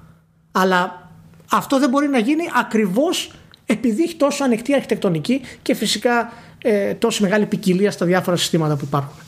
Ω προς αυτό, έτσι όπως το θέτεις, νομίζω ότι τώρα η κατάσταση στο PC είναι χειρότερα από ποτέ. Αλήθεια. Γιατί μ, χειρότερα από ως προς αυτό το θέμα που θίγεις, Ναι. έτσι, ότι είναι χειρότερη από ποτέ, ακριβώς Ναι. επειδή υπάρχουν πο, ε, πολύ περισσότεροι συνδυασμοί και είναι δυσκολότερο από ποτέ να κάνεις βελτιστοποίηση της προκοπής. Δεν έχεις πολύ συγκεκριμένη και νέα κατεύθυνση για το τι συμβαίνει γενικότερα στο PC ως πλατφόρμα σε επίπεδο hardware. Δηλαδή βλέπεις ξέρω εγώ κάθε μια-δυο φρουνιές Ναι. βγαίνει η Nvidia και λέει εγώ θα έχω αυτές τις καινούριες τεχνικές. Εγώ όμως, εγώ, δεν μπο- δηλαδή σου λέει μπορείς να κάνεις αυτά τα πράγματα επειδή τα ανέπτυξα όχι απλά επειδή έχω GPU που είναι τούμπανο ξέρω εγώ και μπορούν να το κάνουν, δεν είναι μόνο αυτό αλλά η AMD δεν τα έχει, δηλαδή μιλάμε για features που απλά δεν, δεν, Ναι, όχι, δεν τα δε- βρεις αλλού. Ναι, ναι, δεν υπάρχουν στην AMD. Οπότε ε, ε, κατακαιρματίζεται περαιτέρω η αγορά ακόμη και σε επίπεδο ε, ε, συγκεκριμένων επεξεργασιών ξέρω, εγώ, και τεχνικών. Και δεν μπορεί να μαζευτεί όλο αυτό το πράγμα. Το οποίο βέβαια ταυτόχρονα είναι και το καλό του computing. Ε, απλά αυτό το καλό του computing δεν είναι συμβατό με το καλό του PC gaming στην πραγματικότητα ή του gaming γεν- ε, γενικότερα. Γιατί το PC είναι φτιαγμένο πια να είναι κάτι σαν τη Φόρμουλα 1. Λες πάρα πολύ ωραία η Φόρμουλα 1, αλλά ποτέ, ποτέ δεν θα θεωρήσω λογικό να πάρω Φόρμουλα 1 για να πάω βόλτα. Ναι. ναι. Είναι, είναι, ακριβ, ναι, είναι ακριβώς ξέρεις, σαν όπως η Φόρμουλα 1 είναι όπως το, η NASA που οι τεχνολογίες που φτιάχνει για το διάστημα μετά από 10 χρόνια θα τις χρησιμοποιήσουμε εμείς στο, στα κινητά μας ξέρω εγώ. οπότε χρησιμοποιείται ως μέσο αλλά όταν, ε, κι- όταν δημιουργήθηκε το Doom όταν δημιουργήθηκε το Half-Life το PC ξέρεις, χρησιμοποίησε όλα τα όπλα για να το κάνει αυτό το πράγμα και γι' αυτό κατάφερε να κάνει αυτό που έκανε. Αυτό έχουμε να το δούμε. Ε, από θα σου βάλω αντεχοντρικά θα σου βάλω το Crysis ως τεχνολογική επανάσταση όταν κυκλοφόρησε. Όχι ως gaming επανάσταση. Η τελευταία gaming επανάσταση του PC ήταν 20 χρόνια πριν στο Half-Life το 2 άμα το σκεφτείς. Πραγματική επανάσταση στα video games. Και εφόσον είπες για, για NASA, αυτό με βολεύει.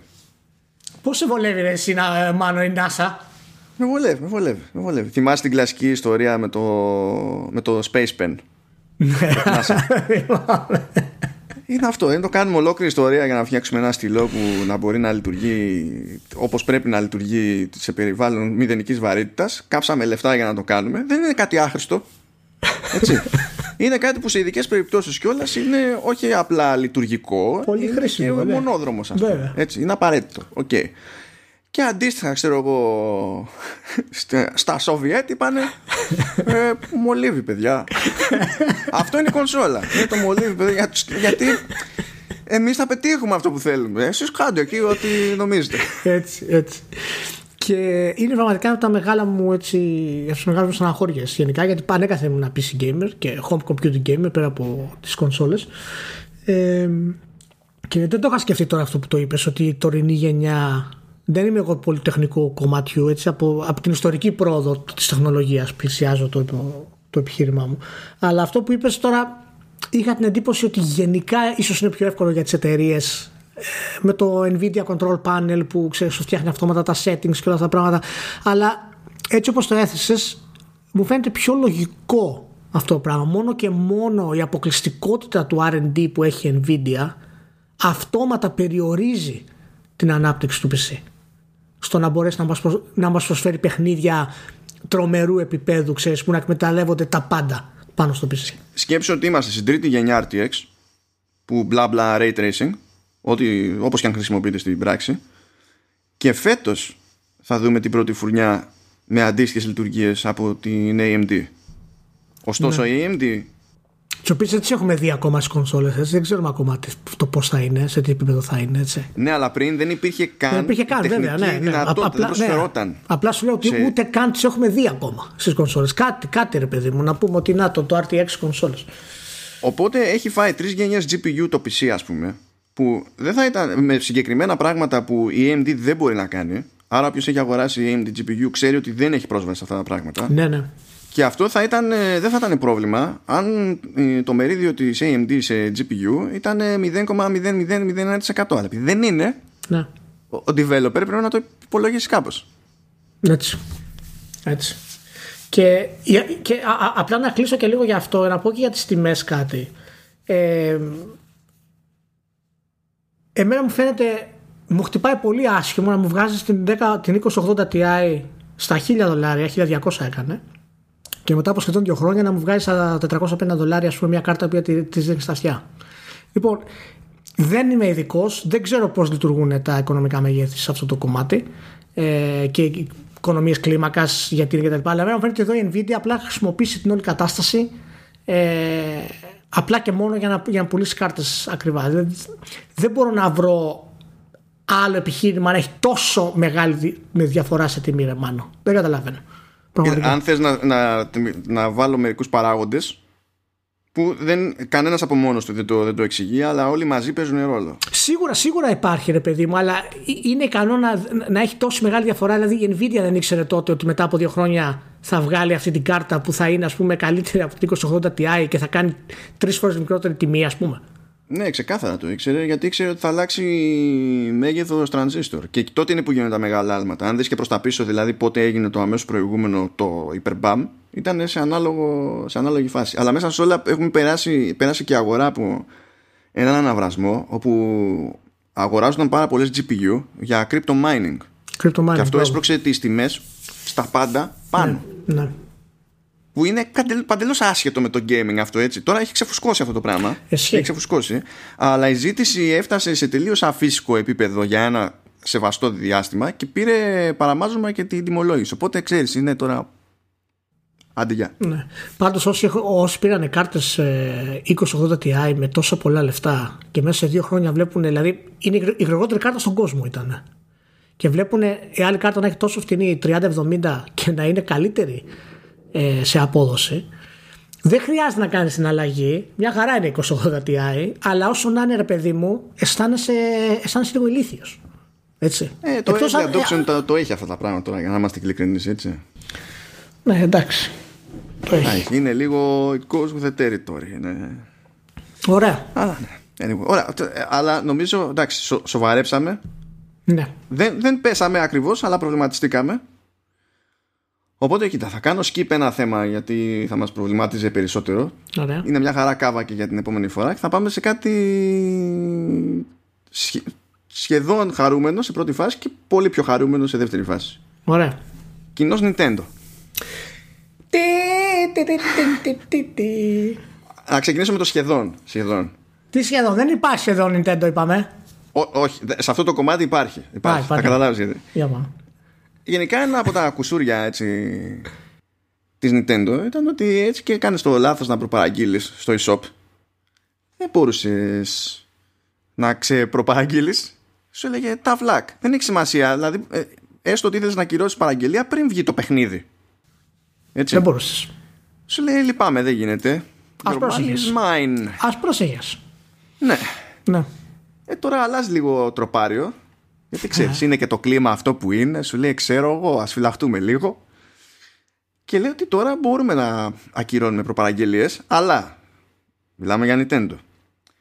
Αρκεί να θυμηθούμε να ακυρώσουμε την προπαραγγελία μία εβδομάδα πριν τον λανσάρισμα, γιατί η χρέωση γίνεται μία εβδομάδα πριν τον λανσάρισμα, όχι με το λανσάρισμα. Ε, τι είναι μάλλον κακό είναι αυτό; γιατί τη λες τώρα το κακό είναι αυτό; δηλαδή να μην πάρει τα λεφτά της εταιρείας. Δεν το καταλαβαίνω αυτό το πράγμα δηλαδή με σένα πραγματικά. ναι, εντάξει, κοίταξε να δεις. Αν είναι η Nike που με χρεώνει και μετά ξεκινάει να μου στέλνει τα πράγματα, βγάζει ένα νόημα. Αν είναι η Nintendo με χρεώνει, το παιχνίδι είναι έτοιμο, ε, απλά είναι κλειδωμένο στο e-shop και απλά περιμένω χωρίς λόγο. Πάντως πρέπει να έχει ένα όριο. Πρέπει να υπάρχει ένα όριο. Δηλαδή, εσύ, εσύ θα να το έχεις τελευταία μέρα, ας πούμε, πριν το ασάρισμα, να μπορείς να το κάνεις cancel. Ε, βέβαια, γιατί να μην το έχει; Δεν ξέρω, λέω τι, τι θα προτιμούσες. Γιατί να μην το έχει; Μα τώρα, δηλαδή, δεν μπορώ να σκεφτώ πώς αυτό θα δημιουργούσε κάποιο πρακτικό πρόβλημα του στυλ τι θα κάνανε, τι είδους απάτη με μαζικές προπαραγγελίες και θα τις ακύρωναν όλη τελευταία στιγμή, τελευταία ώρα; Δεν ξέρω, δεν ξέρω πώς το σκέφτονται. Ε, γενικά τα pre πάντως είναι, είναι περίεργα. Ε, και τουλάχιστον είναι ένα καλό βήμα για την Nintendo. Μπράβο, ξέρουμε η Nintendo έχει ένα θεματάκι με αυτά. είναι λίγο τα ζώα μου αργά. Ε, αλλά γενικά εντάξει, είναι, είναι κάτι το οποίο συνηθίζεται γενικά. Όλες οι εταιρείες έχουν ένα όριο. Ε, και νομίζω η Sony έχει 14 μέρες. Άλλαξε και αυτή τελευταία τώρα, αλλά άλλαξε ήταν η πολιτική που άλλαξε για τα ναι. refunds στη Κάτσε τώρα το τσέκαρα. Η, η, η Sony λέει ε, ότι μπορείς να κυρώσεις προπαραγγελία 14, για το digital 14 μέρες αφού έχεις κάνει την παραγγελία. Ναι, γιατί αυτό πηγαίνει πακέτο με την πολιτική της για refunds. Οπότε ναι. αντιλαμβάνεσαι ότι ξέρεις, φαντάσου τι πολιτική για refunds έχει η Nintendo. Ναι, δεν ναι. έχει. Ναι, γιατί δεν κάνεις refund στην Nintendo μάλλον, γιατί δεν έχουν το, το infrastructure στο σύστημα. Είναι αυτό ξέρεις, μα, μα δεν το εννοούσα κατά λάθος. το εννοούσες, το εννοούσες. δεν έγινε. Nintendo τι να επιστρέψει; Nintendo το κρατάς, δεν επιστρέψει. Γι' αυτό λοιπόν έφυγε αυτό το σχεδόν. Μπράβο, σχεδόν πάμε, ήταν. εντάξει, το δέχομαι στο... σχεδόν. Εντάξει. Πάμε, πάμε στο legit. Είχαμε εκεί πέρα το, το Super Mario Bros. 35th Anniversary Direct γιατί υποτίθεται ότι κλείνουμε 35 χρόνια από το Ιαπωνικό λανσάρισμα Πολύ ανώτερο από το Tenet. Πολύ ανώτερο από το Tenet. το απόλαυσα πολύ περισσότερο. Εδώ μεταξύ όλο, όλο το direct ήταν 16 λεπτά 16 και το κομμάτι των ανακοινώσεων ξέρω εγώ πρέπει να είναι τα 10 και το, το, το υπόλοιπο που είχε μείνει ήταν ε, ταξίδι, ξέρω εγώ, down memory lane. Ναι, ναι, ναι, ναι. και ακόμα και έτσι, α, αυτό να το πω έτσι, συνήθως έχω τεράστιες διαφωνίες με τον τρόπο που είναι στημένα τα direct. Ενώ από άψη ε, ροής, μοντάζ κτλ. Αυτό, ακόμα και έτσι, που το 1 τρίτο του ήταν κατά μία έννοια, δηλαδή ε, ήταν εμπορικά ανούσιο, ήταν σαν glorified διαφήμιση ναι. που δεν διαφήμιζε καν τα καινούργια προϊόντα. Ε, μ' άρεσε πάρα πολύ σαν παραγωγή και σαν στήσιμο. Ναι, δηλαδή το, το βλέπα και χαμογελούσα ασχέτω του προϊόντικού. Γενικά είναι, η Nintendo βρίσκεται στην καλύτερη φάση της. Έτσι, η Nintendo και CD Projekt είναι στην καλύτερη φάση της. Όλοι πλακώνονται, κονσόλες, φωνάζουμε 4K, χαζομάρες, δεν έχουμε παιχνίδια. Πού είναι αυτό από εκεί, η Nintendo. Δεν υπάρχει εταιρεία αυτή. Να είναι καλά. να είναι καλά, μας κάνει να γελάμε, μας κάνει να περνάμε καλά και τι μας ετοίμασε αυτή τη φορά Μάνο; Μα εκεί ήταν γι' αυτό, μας κάνει να γελάμε, είναι αδύνατο να μην γελάσει. Είναι, είναι, είναι πραγμα... Δηλαδή... Δεν ξέρω, δεν ξέρω, δεν ξέρω τι να πρωτοπιάσω. Να πιάσουμε τα, τα προβλεπέ. Ναι. Βγαίνει και ανακοινώνει το Super Mario 3D All Stars. Στην ουσία είναι ports με τις όποιες τέλος πάντων τελείως βασικές τεχνικές βελτιώσεις για τρία 3D Mario του παρελθόντος Super Mario 64 Super Mario Sunshine και Super Mario Galaxy όπου εκεί πέρα έχω, άκουσα ήδη το πρώτο παράπονο το οποίο το δέχομαι το, το αντιλαμβάνομαι αλλά εντάξει ξέρω εγώ τι περιμέναμε γιατί δεν έχει και το Super Mario Galaxy 2 μέσα Αχ, Παναγία Το δέχομαι, το δέχομαι. Γιατί στην τελική είναι παιχνιδάρα, έτσι. Οπότε λες, τέλος πάντων, αφού μου έχεις κάνει πώ το σύμπαν, ναι, βάλ το να τελειώνουμε. Εάν, μου- εάν κάποιος μου πει ότι ε, θα έπρεπε να το βάλουν γιατί είναι καλύτερο από το πρώτο, το Galaxy, τότε θα του έλεγα: Οκ, εντάξει, έχει σωστό επιχείρημα. Αν είχε τέτοια, αν είχε τέτοια αιτία. Αλλά σου δίνει τρία παιχνίδια. Πόσα θες να σου δώσει; Πόσα Ε, θες να σου σου πω, δώσει. Εντάξει. εγώ το καταλαβαίνω αυτό από άψη πληρότητας. Διότι πλέον έχει μεταφέρει σχεδόν τα πάντα στο Switch από Mario, από όλο το Ναι. franchise.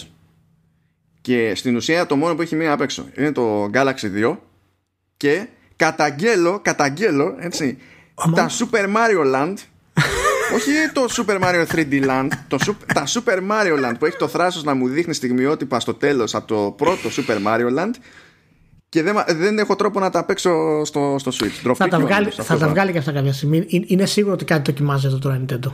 Κάτι δοκιμάζει αυτή τη στιγμή. Γι' αυτό και το είναι και limited η κατάσταση. Ε, Τώρα για να, για να εκνευρίσω κόσμο, έτσι, ναι. Θα προτιμούσα, α, έστω ότι πρέπει να μπουν τρεις τίτλοι στο Super Mario 3D All Stars, έτσι, και όχι τέσσερις. Θα έκοβα το Super Mario 64. Είσαι απαράδεκτος. Είσαι απαράδεκτος. Εγώ η κάμερά του, φίλος, η κάμερά του. Είσαι απαράδεκτος. Πραγματικά δεν ξέρω γιατί κάνουμε αυτό το podcast. λοιπόν, πέρα από την πλάκα. Ε, εντάξει, έχει, έχεις επιχείρημα, συμφωνώ, ότι θα μπορούσε να μην βγάλει το, να μην βάλει το Mario 64. Ε, αλλά ε, το έβαλε για, ξέρεις, για λόγους ιστορικότητας μέσα στο, Ναι, στο ναι, πακέτο. εντάξει, ναι, Σίγουρα πάντως ένα, μια ειδική έκδοση Super Mario 64 μόνη της και μια τριλογία Sunshine και δύο Galaxy θα ήταν πιο normal η όλη κατάσταση. Αλλά θα δούμε. Ε, το digital πώς σου φάνηκε που είναι έτσι ε, limited time; Το, το physical θες να πεις, αυτό θα έλεγα τώρα. Ναι, αυτό είναι άλλο ένα πειραματάκι υποθόνιο της Nintendo. Είναι και τα digital limited.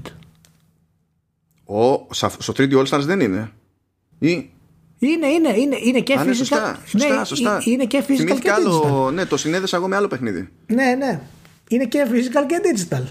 Ε, λοιπόν, Λοιπόν, αυτό, αυτό είναι ποινικά κολλάσιμο, να το ξέρετε. Οχ, οχ, οχ, οχ. Διότι ε, αυτό είναι τελείως ε, ψυχολογικό play. Δηλαδή ε, είναι κάνω κάτι ε, τεχνη, τελείως τεχνητά σπάνιο. Τελείως τεχνητός σπάνιο.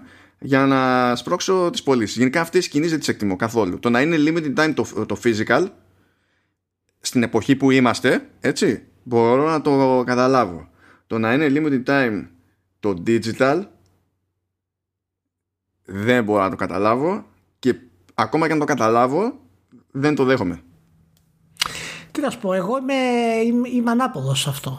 Ε, εμένα δεν με χαλάει σαν κίνηση. Εμένα μου αρέσει η κίνηση αυτή. Πρώτον γιατί είναι κάτι το οποίο είναι περίεργο και φρέσκο και άμα το βάλεις κάτω σε κομμάτια δεν έχει πολύ νόημα. Είναι κάτι έξω από τα νερά της Nintendo. Από την άλλη μου αρέσει μα- γενικά γιατί αντιμετωπίζει και τα δύο πράγματα το ίδιο. Και σου λέει ότι εγώ αντιμετωπίζω το software ως κάτι limited. Αυτή η ευκαιρία για μένα είναι limited. Και ή θα την πάρεις physical ή digital, δεν έχει σημασία που θα την πάρεις. Από όπου και να την πάρεις, θα το έχουν μόνο όσοι το πάρουν τότε. Και, Και ξέ, ξέρεις τι θα γίνει έτσι, κα- αναπτύσσεις τη θεωρία σου αυτή, τρώγω τη δική μου τη φρίκη που είναι τελείως από την, από την ανάποδη, άλλη, άλλη στάση τελείως, και απλά όταν θα τελειώσουν αυτά τα, τα limited το Μάρτιο του 2021, θα βγάλει το καθένα standalone. στο Στάνταρ, shop στάνταρ. και θα, απλά θα έχει το καθένα 30 για να πονέσει. Ρε, παιδί. μου. εγώ είμαι σίγουρο εγώ είμαι σίγουρος ότι θα το κάνει αυτό το limited, θα δει πόσο πιάνει, αν είναι ok. Και μετά θα αρχίσει να βγάζει διάφορα πάνω σε αυτό το πείραμα που κάνει. Οπότε, ναι, εντάξει, καταλαβαίνω αυτό που λες. Ε, Προφανώς δεν έχει ιδιαίτερο νόημα ε, σαν Δεν έχει προϊόν. νόημα ας από, πούμε. και από άποψη επένδυσης του στυλ κα, Ε, κάνεις τον κόπο, δηλαδή βάζεις τα λεφτά ρε παιδί μου να κάνεις το port. Ναι, Έτσι. ναι, ναι, ναι, όχι, όχι, εννο- εννοείται, εννοείται αυτό το πράγμα. Ε, ε, ε, εμένα μου αρέσει από την άποψη ότι όντως μου αρέσει που αντιμετωπίζεις και το digital κομμάτι ότι είναι κάτι rare ακόμα. Έχει αυτή την παλαιομοδίτικη ταμπέλα στο κεφάλι του, ρε παιδί μου, και σου λέει ότι παιδιά, εγώ θα το κάνω για limited αυτό. Δεν με νοιάζει που, που θα το πάρετε ή όχι. Αλλά όπου και να το πάρετε, να ξέρετε ότι θα είναι special. Αυτό σου περνάει σε αυτό το πράγμα η Nintendo. Φυσικά είναι ένας τρόπος για να κάνει το πείραμά της και να οθήσεις τις πωλήσεις και του, του Switch ακόμα περισσότερο. Δεν το συζητάμε Ναι. αυτό. Γενικά κάπως έτσι πάνε και τα υπόλοιπα που έδειξε. Γιατί έχουμε το Mario Kart Live, Home Set, Καλά, καλά, εντάξει. εντάξει. που λέει έλα, πρώτον, έλα. ότι θέλουμε έναν τρόπο να χρεώσουμε ένα κατοστάρικο. Δεκτό. Εγώ είμαι Apple user. Τα ξέρω αυτά, τα κατανοώ, δεν έχω πρόβλημα κανένα. που είναι. υπάρχει, τα έχω δεν υπάρχει. δεχτεί στο πετσί μου. ε, σου λέει κάπως πρέπει να το εξηγήσουμε. Ωραία. Θα αγοράζεις είτε κανονικό καρτ με τον Μάριο μέσα, είτε καρτ με τον Luigi. Γιατί θα το αγοράζεις αυτό; Διότι θέλουμε να έχουμε Mario Kart που να είναι με augmented reality και να βλέπεις, να φτιάχνεις το επίπεδο στο χώρο σου και να βλέπεις το χώρο σου στο Δεν- Switch σου. Δεν υπάρχει. Αλλά το Switch δεν έχει αισθητήρες. Πού θα πάνε οι αισθητήρες, στο καρτ που θα τρέχει. Μανώ. Λοιπόν, να σου πω τώρα. Να σου πω, άκου τώρα. Είμαστε 2020. Εντάξει, είμαστε και η εταιρεία βγάζει καρτ physical με κάμερα πάνω για να το επικοινωνεί στην κονσόλα σου. Λοιπόν, και να τρέξει μέσα στο σπίτι και να φωνάζει μάλλον σου να στα πρίζει. Και, δηλαδή δεν φτάνει μόνο που παίζεις video games, τώρα θα, θα, θα τα πρίζει και μέσα στο σπίτι. Λοιπόν, πραγματικά ε, εντάξει, είναι αλλού για αλλού η εταιρεία. Είναι τρομερή. τρομερή. Ε, νομίζω ότι κανονικά πρέπει να έχουμε ενός λεπτού σιγή για τους απανταχού γονείς όταν θα κυκλοφορήσει σίγουρα, σίγουρα. το προϊόν. σίγουρα, Δεν θα σίγουρα. υπάρχει Ως- καμία ελπίδα. Ω συνήθως, βέβαια, η δυσκολιότητα της Nintendo φαίνεται και εδώ. Γιατί δεν μπορείς να αγοράσεις ένα ξεχωριστό καρτ. Πρέπει να αγοράσεις όλο το πακέτο αν θες να πάρεις άλλο. Και κάθε ένας πρέπει να έχει το δικό του. Έτσι, το δικό του Switch εννοείται. Αλλά δεν μπορείς απλά να, κάποιος να πει, παιδιά, Όχι, εγώ θα πάρω το παιχνίδι και θα πάρω ένα καρτ ξεχωριστό. Οπότε αυ, αυτές οι χαζομάρες η Nintendo να μην έκανε, θα πήγαινε ακόμα καλύτερα. Λέμε τώρα. Εμένα μου αρέσει που μετατρέπεται το Mario Kart σε spectator sport. Έλα, δεν υπάρχει τώρα, ρε Μάνο, δεν υπάρχει. Διότι Σε α, παρακα- α, ε, εσύ αναγκαστικά θα κοιτάζεις το Switch για να ξέρεις τι κάνεις.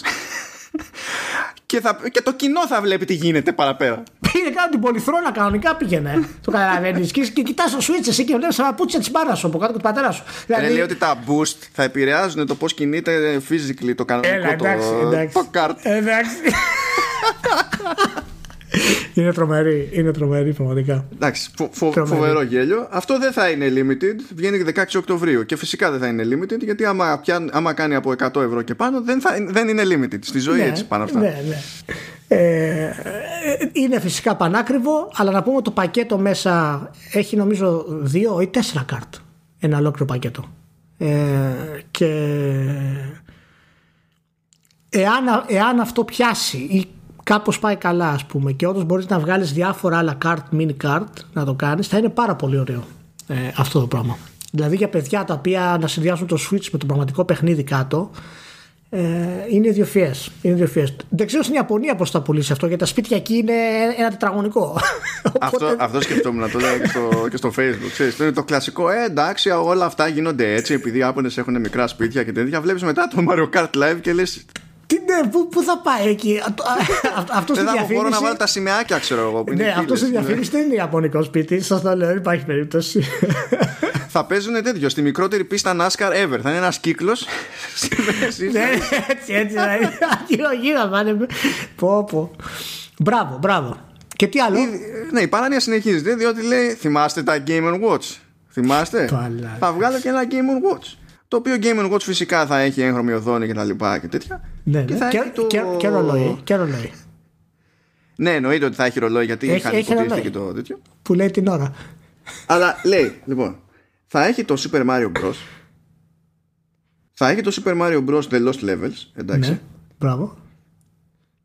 Και θα έχει και μια λέει, ειδική έκδοση του Ball που είναι από τότε από το Game Watch με, αυ- με το, Το Μάριο, τα ας πούμε, κομματάκια της οθόνης που αναβοσβήνουν και να καλά. ζω- Να ζογκλάρει απάνω τις μπάλες. Δεν υπάρχει. Δεν υπάρχει. ναι, και ε, ε, αυτό κλασικά ξέρεις θα κάνει Nintendo. Θα πει ότι δεν θα πει σε κανέναν ότι θα είναι limited run. Θα ξεπουλήσει χρόνο 0. Θα σκάσουν στο eBay, θα πουλάς νεφρά. Μετά θα πει ότι ε, εντάξει, δεν έχουμε σκοπό να βγάλουμε άλλο, προ... να έχει άλλο production. Πραγματικά, πραγματικά είναι, είναι τρομερή. Είναι, όλα αυτά είναι φυσικά πολύ ωραία, αλλά όλα αυτά κρύβουν μια πειραματικότητα στην Nintendo. Και αυτό μου αρέσει πάρα πολύ στην Nintendo. Είναι πράγματα τα οποία πάντα μου αρέσανε. Ε, στην Nintendo. Αυτά τα πειράματα που κάνει που δεν τα κάνει άλλος κανένας. Ενώ ε, ε, με μένα αυτό ως προϊόν του Game Watch έτσι, με αφήνει παγερά διάφορο γιατί πέφτει στην ίδια κατηγορία με στο μυαλό μου με τα, ξέρεις, τα micro consoles κτλ. Αλλά δεν μπορώ να το βλέπω αυτό σαν κίνηση και να, να, να μην χασκογγελάω στον ηλίθιο και να μου φτιάχνει το κέφι. Δεν γίνεται, δηλαδή, μα, αυτό το πράγμα. Μα θα πουλήσει αυτό. Καλά, τα, όχι, το, δεν έχω αμφιβολία. Ναι, είναι πολύ εύκολο να, να πουλήσει αυτό και υπάρχει και το multiplayer, έτσι. Το οποίο θα μπορείς να παίζεις κανονικά και τους εχθρού που σκοτώνεις θα πηγαίνουν σε, σε παιχνίδι άλλων στο Super Mario. Δηλαδή, Μ' αρέσει η ευκρίνηση που λέει ότι έχει modern control pad που είπε σταυρό τον κανονικό. Ξέρεις. σε τα μάστορα και έτσι. Ε, να το πιάσουμε και λίγο έτσι πιο σοβαρά.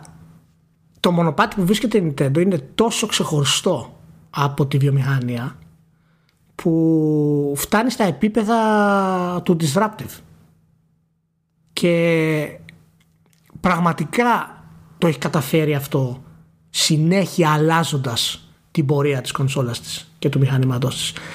Δεν έχω ιδέα. Συνήθως λέμε ότι οι εταιρείες δεν κρύβουν μέσα τους τίποτα ιδιαίτερο παρά μόνο ενδιαφέρον για τα κέρδη και όλα τα συναφή και 99,9% φορές είναι σίγουρο αυτό. Αλλά μια εταιρεία τέτοιου επίπεδου που είναι η κορυφαία ιαπωνική εταιρεία ε, με, με πρόσφατες ε, ανακοινώσεις στα οικονομικά της Ιαπωνίας ε, να παίρνει τόσα ρίσκα ρε μάνο στο βασικό της προϊόν και να μην έχει άλλο προϊόν. Αυτό το προϊόν έχει. Νομίζω ότι μπορούμε να το χαρακτηρίσουμε πλέον ε, ως πρωτόγνωρο. Δεν ξέρω αν έχεις κάποιο αντίστοιχο παράδειγμα εσύ από τον τεχνολογικό τομέα Δηλαδή, το μόνο που μου έρχεται στο μυαλό μου εμένα, που δεν είμαι πολύ καλός στα ιστορικά αυτού του κομματιού της τεχνολογίας, το πιο φοβερό μου, μου, μου θυμίζει το τέτοιο, τις ανακοινώσεις της Apple, ας πούμε. Για το... Σε, σε, σε, καλό δρόμο είσαι, απλά δεν ξέρω αν ε, είσαι εκεί για τον ίδιο λόγο που φαντάζομαι. Για πες. Όχι, είναι, είναι, είναι το, το disruptive αυτό το πράγμα του που θέλω να κάνω το επόμενο βήμα, ας πούμε, το οποίο είναι τελείως χαοτικό το αν θα πιάσει όχι, όπως είναι το, το iPod ναι. Και εν τέλει φυσικά το, το τηλέφωνο του iPhone. Λοιπόν, δηλαδή, ας πω τη σκέψη που έκανα εγώ. Ναι. Εμένα μου θύμισε ο, και εμένα Apple από ναι. την εποχή του Jobs, αλλά για πολύ συγκεκριμένο παράδειγμα. Υπήρχε η θεωρία τότε, γιατί δεν ήταν όλα δικτυωμένα, δεν ήταν κάθε συσκευή με Wi-Fi ή με data, ξέρω εγώ, σε δίκτυο κινητής κτλ.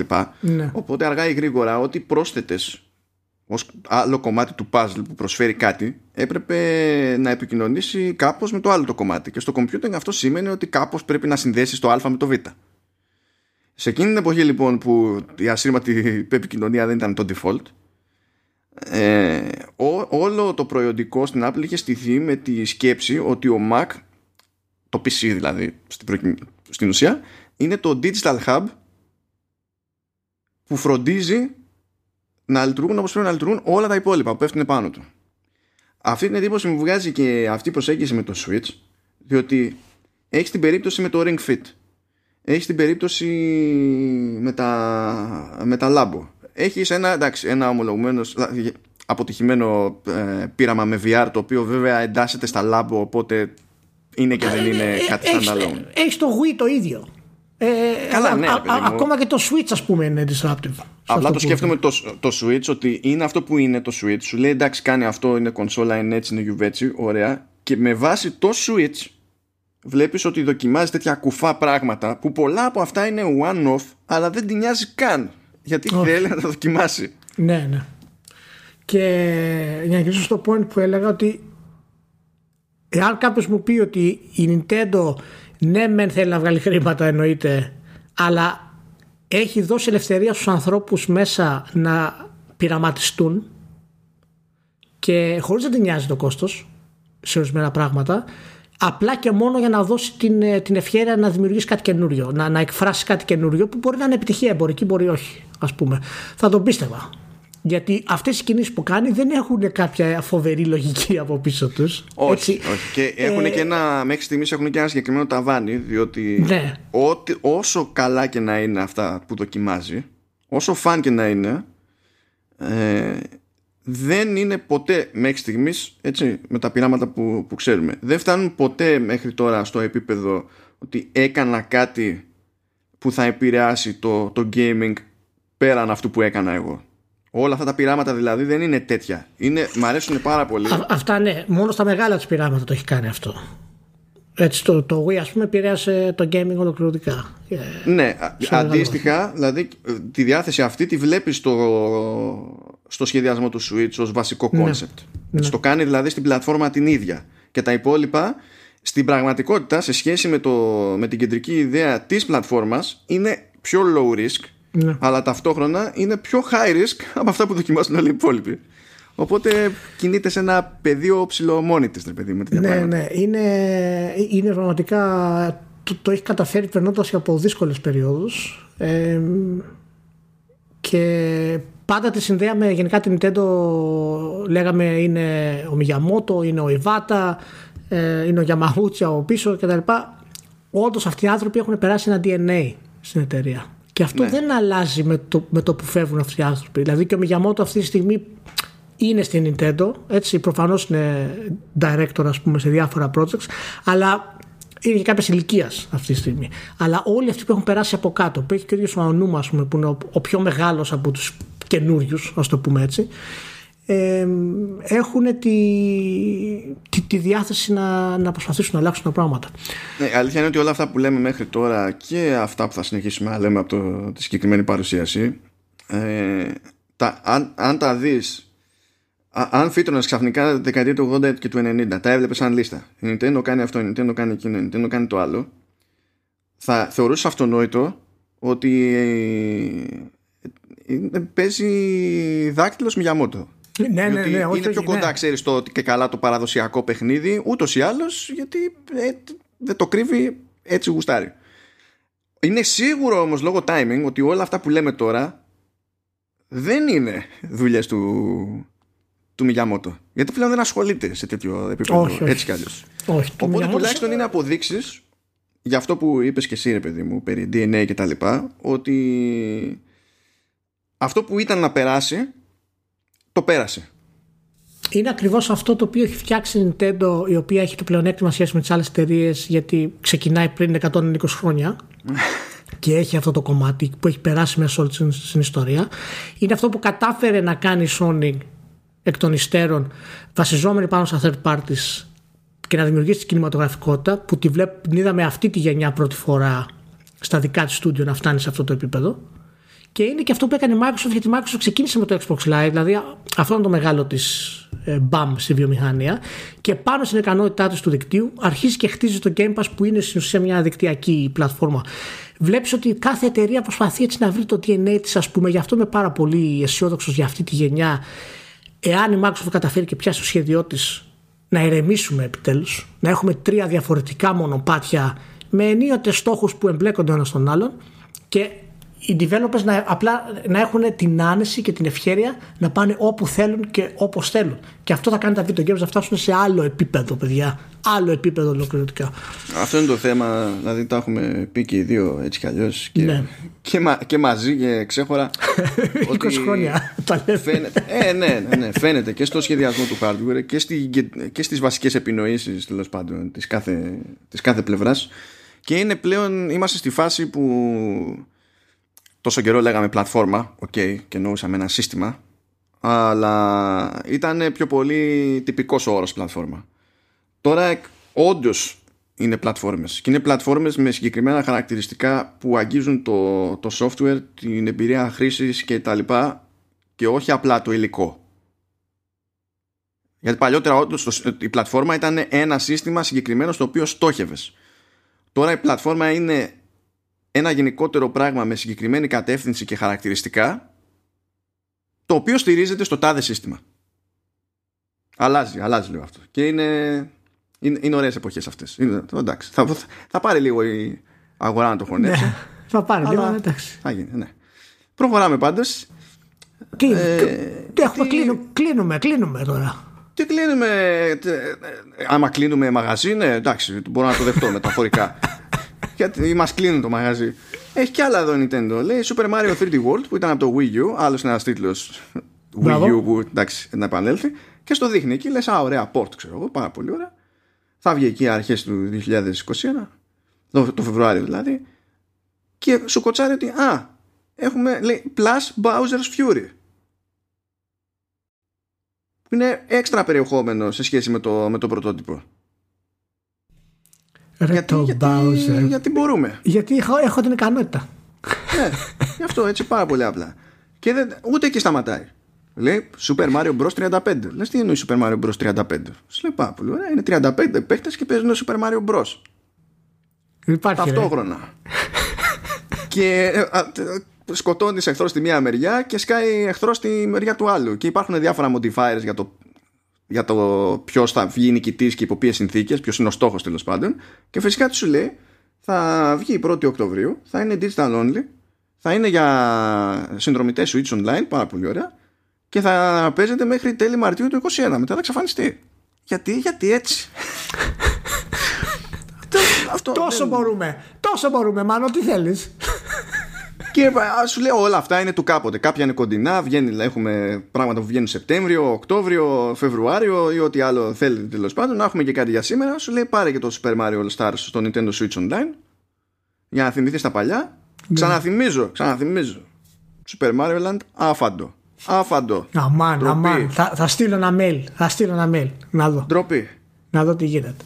Και ναι, εντάξει. Ωραίο. Δεν Εντάξει, είναι. πο- πολλά είπαμε για την Nintendo. Μπράβο στη, σε Nintendo για τα ωραία που κάνει. Και εντάξει, όσο, όσο ωραία και αν είναι αυτά, πάντα υπάρχουν αυτές οι δυσκολιότητε της που τις είπαμε. Αλλά τι να κάνουμε. Καλύτερα να, να υπάρχουν και να δοκιμάζεις νέα πράγματα παρά να μην δοκιμάζεις καθόλου. Κάπως έτσι είναι η πιο έτσι, βασική θέση που μπορούμε να πάρουμε, πιστεύω. Να σου πω, Ηλία, παίρνεις ακριβώς την ίδια θέση για κάτι ανάλογο, αλλά στο κινηματογραφικό στερέωμα. Για το καινούριο Cut του Coppola για το τρίτο μέρος του Godfather. Ε, κρίμα γιατί έχει, δεν συνδέεται καλά. να βγάλω τα, τα καλώδια. Λοιπόν, ε, θα έχει νέο κάτω Godfather, ε, Ναι, ναι. Το οποίο θα βγει στο κινηματογράφο. Πάρα πολύ ωραία. Ναι, θα είναι 4K restoration, θα έχει, έχει πειράξει λέει την αρχή, έχει πειράξει Α, το μάνα, τέλος, έχει μάνα, πειράξει μάνα, λέει κά- μάνα. κάποια ηχητικά effect, δεν ξέρω σε τι μπορεί να μεταφράσετε αυτό. Είδες, εγώ σου έλεγα ότι πάντα τα remakes είναι καλά. δεν, δεν έχουμε κανένα πρόβλημα στα remakes. Τα remakes είναι. τα, τα remakes τα αγαπάμε. Δεν θα υπάρχει κανένα γελάσω πρόβλημα. τόσο πολύ έτσι και είναι αισθητή βελτίωση. Ε, θα είναι. Θα είναι, δεν μπορεί Θα- να μην είναι. Θα γελάσω τόσο και δεν θα γελάσω με την ταινία, θα γελάω με την πάρτι σου ακριβώς για αυτό που είπες τώρα και ξέρεις, προετοιμάζει το έδαφος. Να έχεις και καλά Λοιπόν, η διέξοδο. αλήθεια- ναι, Φανφάρα. η- η- η α- Η αλήθεια είναι ότι ε, πολύ ωραία είναι αυτή η κίνηση του Κόπολα για να κλείσουμε και να κλείσουμε φυσικά για τα, τα Godfather είναι αυτά που είναι και έχει μια πρόταση μέσα η οποία με ενοχλεί θα την αναφέρω τώρα αλλά δεν, κα- δεν ξέρω ακριβώς τι σημαίνει Ναι, για πες. γιατί λέει ότι έχει δημιουργήσει ένα, μια νέα εκκίνηση και ένα νέο τέλος. Λοιπόν, αυτό δεν ξέρω ακριβώς τι σημαίνει, γιατί το τέλο του Godfather του 3 είναι από τα καλύτερα φινάλε όλων των εποχών. Τα τελευταία 15 λεπτά δηλαδή είναι κινηματογράφος επίπεδου άλλο. Τα προηγούμενα 200 λεπτά είναι κοψή-κοψά. Ναι. Αλλά Κοίτα, το λογικά το κοπτοραπτική θα, θα έχει κάνει. Ναι, θέλω να πω ότι ξέρεις, θα έχει, θα έχει κάποιες σκηνές edit, θα τις έχει βάλει λίγο αλλιώς να φαίνονται πιο δραματικά, κάποιες καλώς κτλ. Δεν θα έχει αλλάξει κάτι στο τέλος, ας πούμε, γιατί στο τέλος είναι η σιωπηλή κραυγή του Πατσίνο, ας πούμε, που έχει μείνει στην ιστορία. Ναι, μα, μα έτσι, έτσι κι αλλιώς δεν είναι ότι. ποιο- θε- Δεν κάνει κανένας reshoots και τέτοια. Είναι με το υλικό που είχε έτσι κι αλλιώς. Και δεν έταξε σε κανένα νέα πλάνα. ας πούμε. Όχι, αλλά ξέρω εγώ, μπορεί να του ήρθε και να έχει άλλο τέλος. Και να βάλει άλλο τέλος, να το βγάλει το, την κραυγή του Πατσίνο. ξέρω εγώ. Δεν ξέρω τι γίνεται. Αλλά. Όχι, μπορεί, μπορεί να την κρατήσει έτσι όπως είναι και με CGI να προσθέσει ένα. Θα Ε, θα ναι, με Metal Gear ω, πάνω. τώρα, μαλάκα, όχι.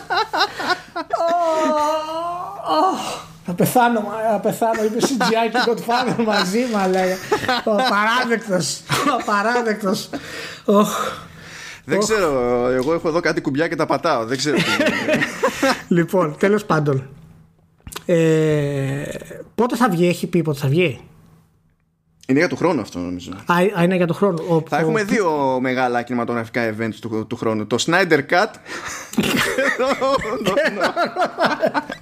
Να πούμε ότι ο πλήρης τίτλος είναι Mario Puzo's The Godfather Coda The Death of Michael Corleone. Ε, ναι, αυτό είναι στην- συνειδητό και καλά, τουλά- ειδικά το δεύτερο μέρος, γιατί αυτό ήταν και ο τίτλος του βιβλίου για εκείνο το Ναι. κομμάτι της ιστορίας. Ε, Δεκέμβριο λέει θα βγει στην Αμερική οπότε δεν ξέρω γενικά που θα έρθει αλλού και αν θα έρθει αλλού γιατί σε άλλες αγορές να την πάρουν την ταινία δεν είναι τόσο εύκολο αλλά ελπίζω γενικά να, να κυκλοφορήσει γιατί παραμένει μια, ένα ωραίο δημιούργημα του, του Κόπολα παρά τα όποια σφάλματα που είχε αλλά τέλος πάντων δεν έφταιγε αυτός τώρα μην κάνουμε ανάλυση τώρα για το Godfather γενικά Κοίτα, δεδομένου ότι κατά, ε, με, σύμφωνα με δική του ομολογία στο, στο τρίτο μέρος βαριόταν που ζούσε ε, μπορώ να σκεφτώ πολύ χειρότερα αποτελέσματα με σκηνοθέτη να βαριέται που ζει. Ναι, σίγουρα, αλλά είναι και, είναι και πολλά τα προβλήματα γιατί έγινε μετά από 16 χρόνια στην ουσία. Ε, είχε χαθεί ξέρεις, αυτή η ενέργεια που είχαν αυτές οι ταινίες. Δεν είχε αρκετό χρόνο, τον πίεσαν πάρα πολύ τα κινηματογραφικά στούντιο. Έτρεχε με το script, ας πούμε, ένα χρόνο για να προλάβει να βγει το, τα Χριστούγεννα, ας πούμε, τη, τη Χριστουγεννιάτικη περίοδο. Γενικά πήγαν πάρα πολλά σφάλματα, ε, πράγματα λάθος. Ε, ούτε το Μιχέγγεν, ας πούμε, που είναι ο, ο Ντιβάλ, ήθελε να συμμετάσχει με τη χαμηλή αμοιβή που θα έπαιρνε σε σχέση με το πόσο ψηλή θα έπαιρνε ο Πατσίνο. Τέλος πάντων, είναι, είναι πάρα πολλά. Αυτό είναι άλλο podcast που το κάνουμε τώρα. Αλλά γενικά, ναι, ε, είναι όντως ένα γεγονός και μ' άρεσε που το ανέφερες μετά την Nintendo γιατί δεν ξέρω αν υπονοείς κάτι ότι κάποια μαφία την Nintendo. Ποτέ, όπως είπα, εγώ πατάω κάτι κουμπιά εδώ πέρα. Α, τέλος πάντων. Ναι, όλο, όλο random τα πατάς και όλο το στόχο βρίσκεις. Πώς γίνεται αυτό, δεν ξέρω. μια, μια παράκληση μόνο. Που φυσικά την ακούμε μόνο εμείς οι δύο μεταξύ μας και θα μία είναι. Κανένας άλλος που θα την έκανε κάτι όταν έρθει η ώρα να κυκλοφορήσει αυτή η νέα έκδοση και να βγει ξέρω εγώ και σε streaming services ή όπου να είναι ή να βγει στο ράφι ναι. καλό είναι να μην αντικαταστήσει πλήρως την πρωτότυπη έκδοση μην το, μην, μην το δούμε αλλιώς και μετά δεν βρίσκουμε με τίποτα το part 3 ακόμα και όταν θέλουμε να το δούμε για ιστορικούς λόγους. Αχ Παναγία μου. Μην κάνουμε λοιπόν, αυτά του Λούκας. Όχι, πολύ ωραία και πριν κλείσουμε ολοκληρωτικά να προτείνω σε όλους να δούνε το Cobra Kai. Λοιπόν, μην κάνετε πίσω, ακούστε ακριβώς αυτό που σας λέω. Θα πάτε, θα ανοίξετε το, το στο Netflix είναι τώρα, ήταν στο, στο, στην Google πριν ένα χρόνο δύο. Ναι, ναι. Θα πάτε στο Netflix. Που... Άλλαξε πλάνα η Google. Ε, ναι, ναι, ναι, ναι. Σταμάτησε. Ναι, δεν καταλαβαίνω. Λοιπόν, θα πάτε να δείτε το Cobra Kai. Εντάξει, ε, είναι λίγο νοσταλγικό, οπότε θα πρέπει να είστε κάποια σχετικής ηλικίας για να το έχετε ευχαριστηθεί ή να σας αρέσει το Karate Kid. Αλλά να πάτε να το δείτε, είναι μια εξαιρετική σειρά παρά τα σφάλματά της. Ε, με ιδιαίτερα πολύπλοκους χαρακτήρες και, και χιούμορ. Είναι, είναι, είναι, πολύ καλή σειρά. Αυτό ήταν να πω μόνο. Είναι στο μενού. Είναι στο μενού. Ναι, ναι. Αυτά αγαπητοί, πάει για αυτή τη βδομάδα. Πολύ ωραία. Να είστε όλοι καλά. Ευχαριστούμε που ήσασταν μαζί και θα τα πούμε την επόμενη εβδομάδα. Ναι, θα δω αν έχω την ίδια επιτυχία με τους καφέδες την επόμενη εβδομάδα. Θέλω να δω. Πρέπει να κάνω A-B testing. Για να δούμε. λοιπόν, να είστε όλοι καλά και προσοχή ε, στον ιό. Φιλάκια πολλά. Τσάου.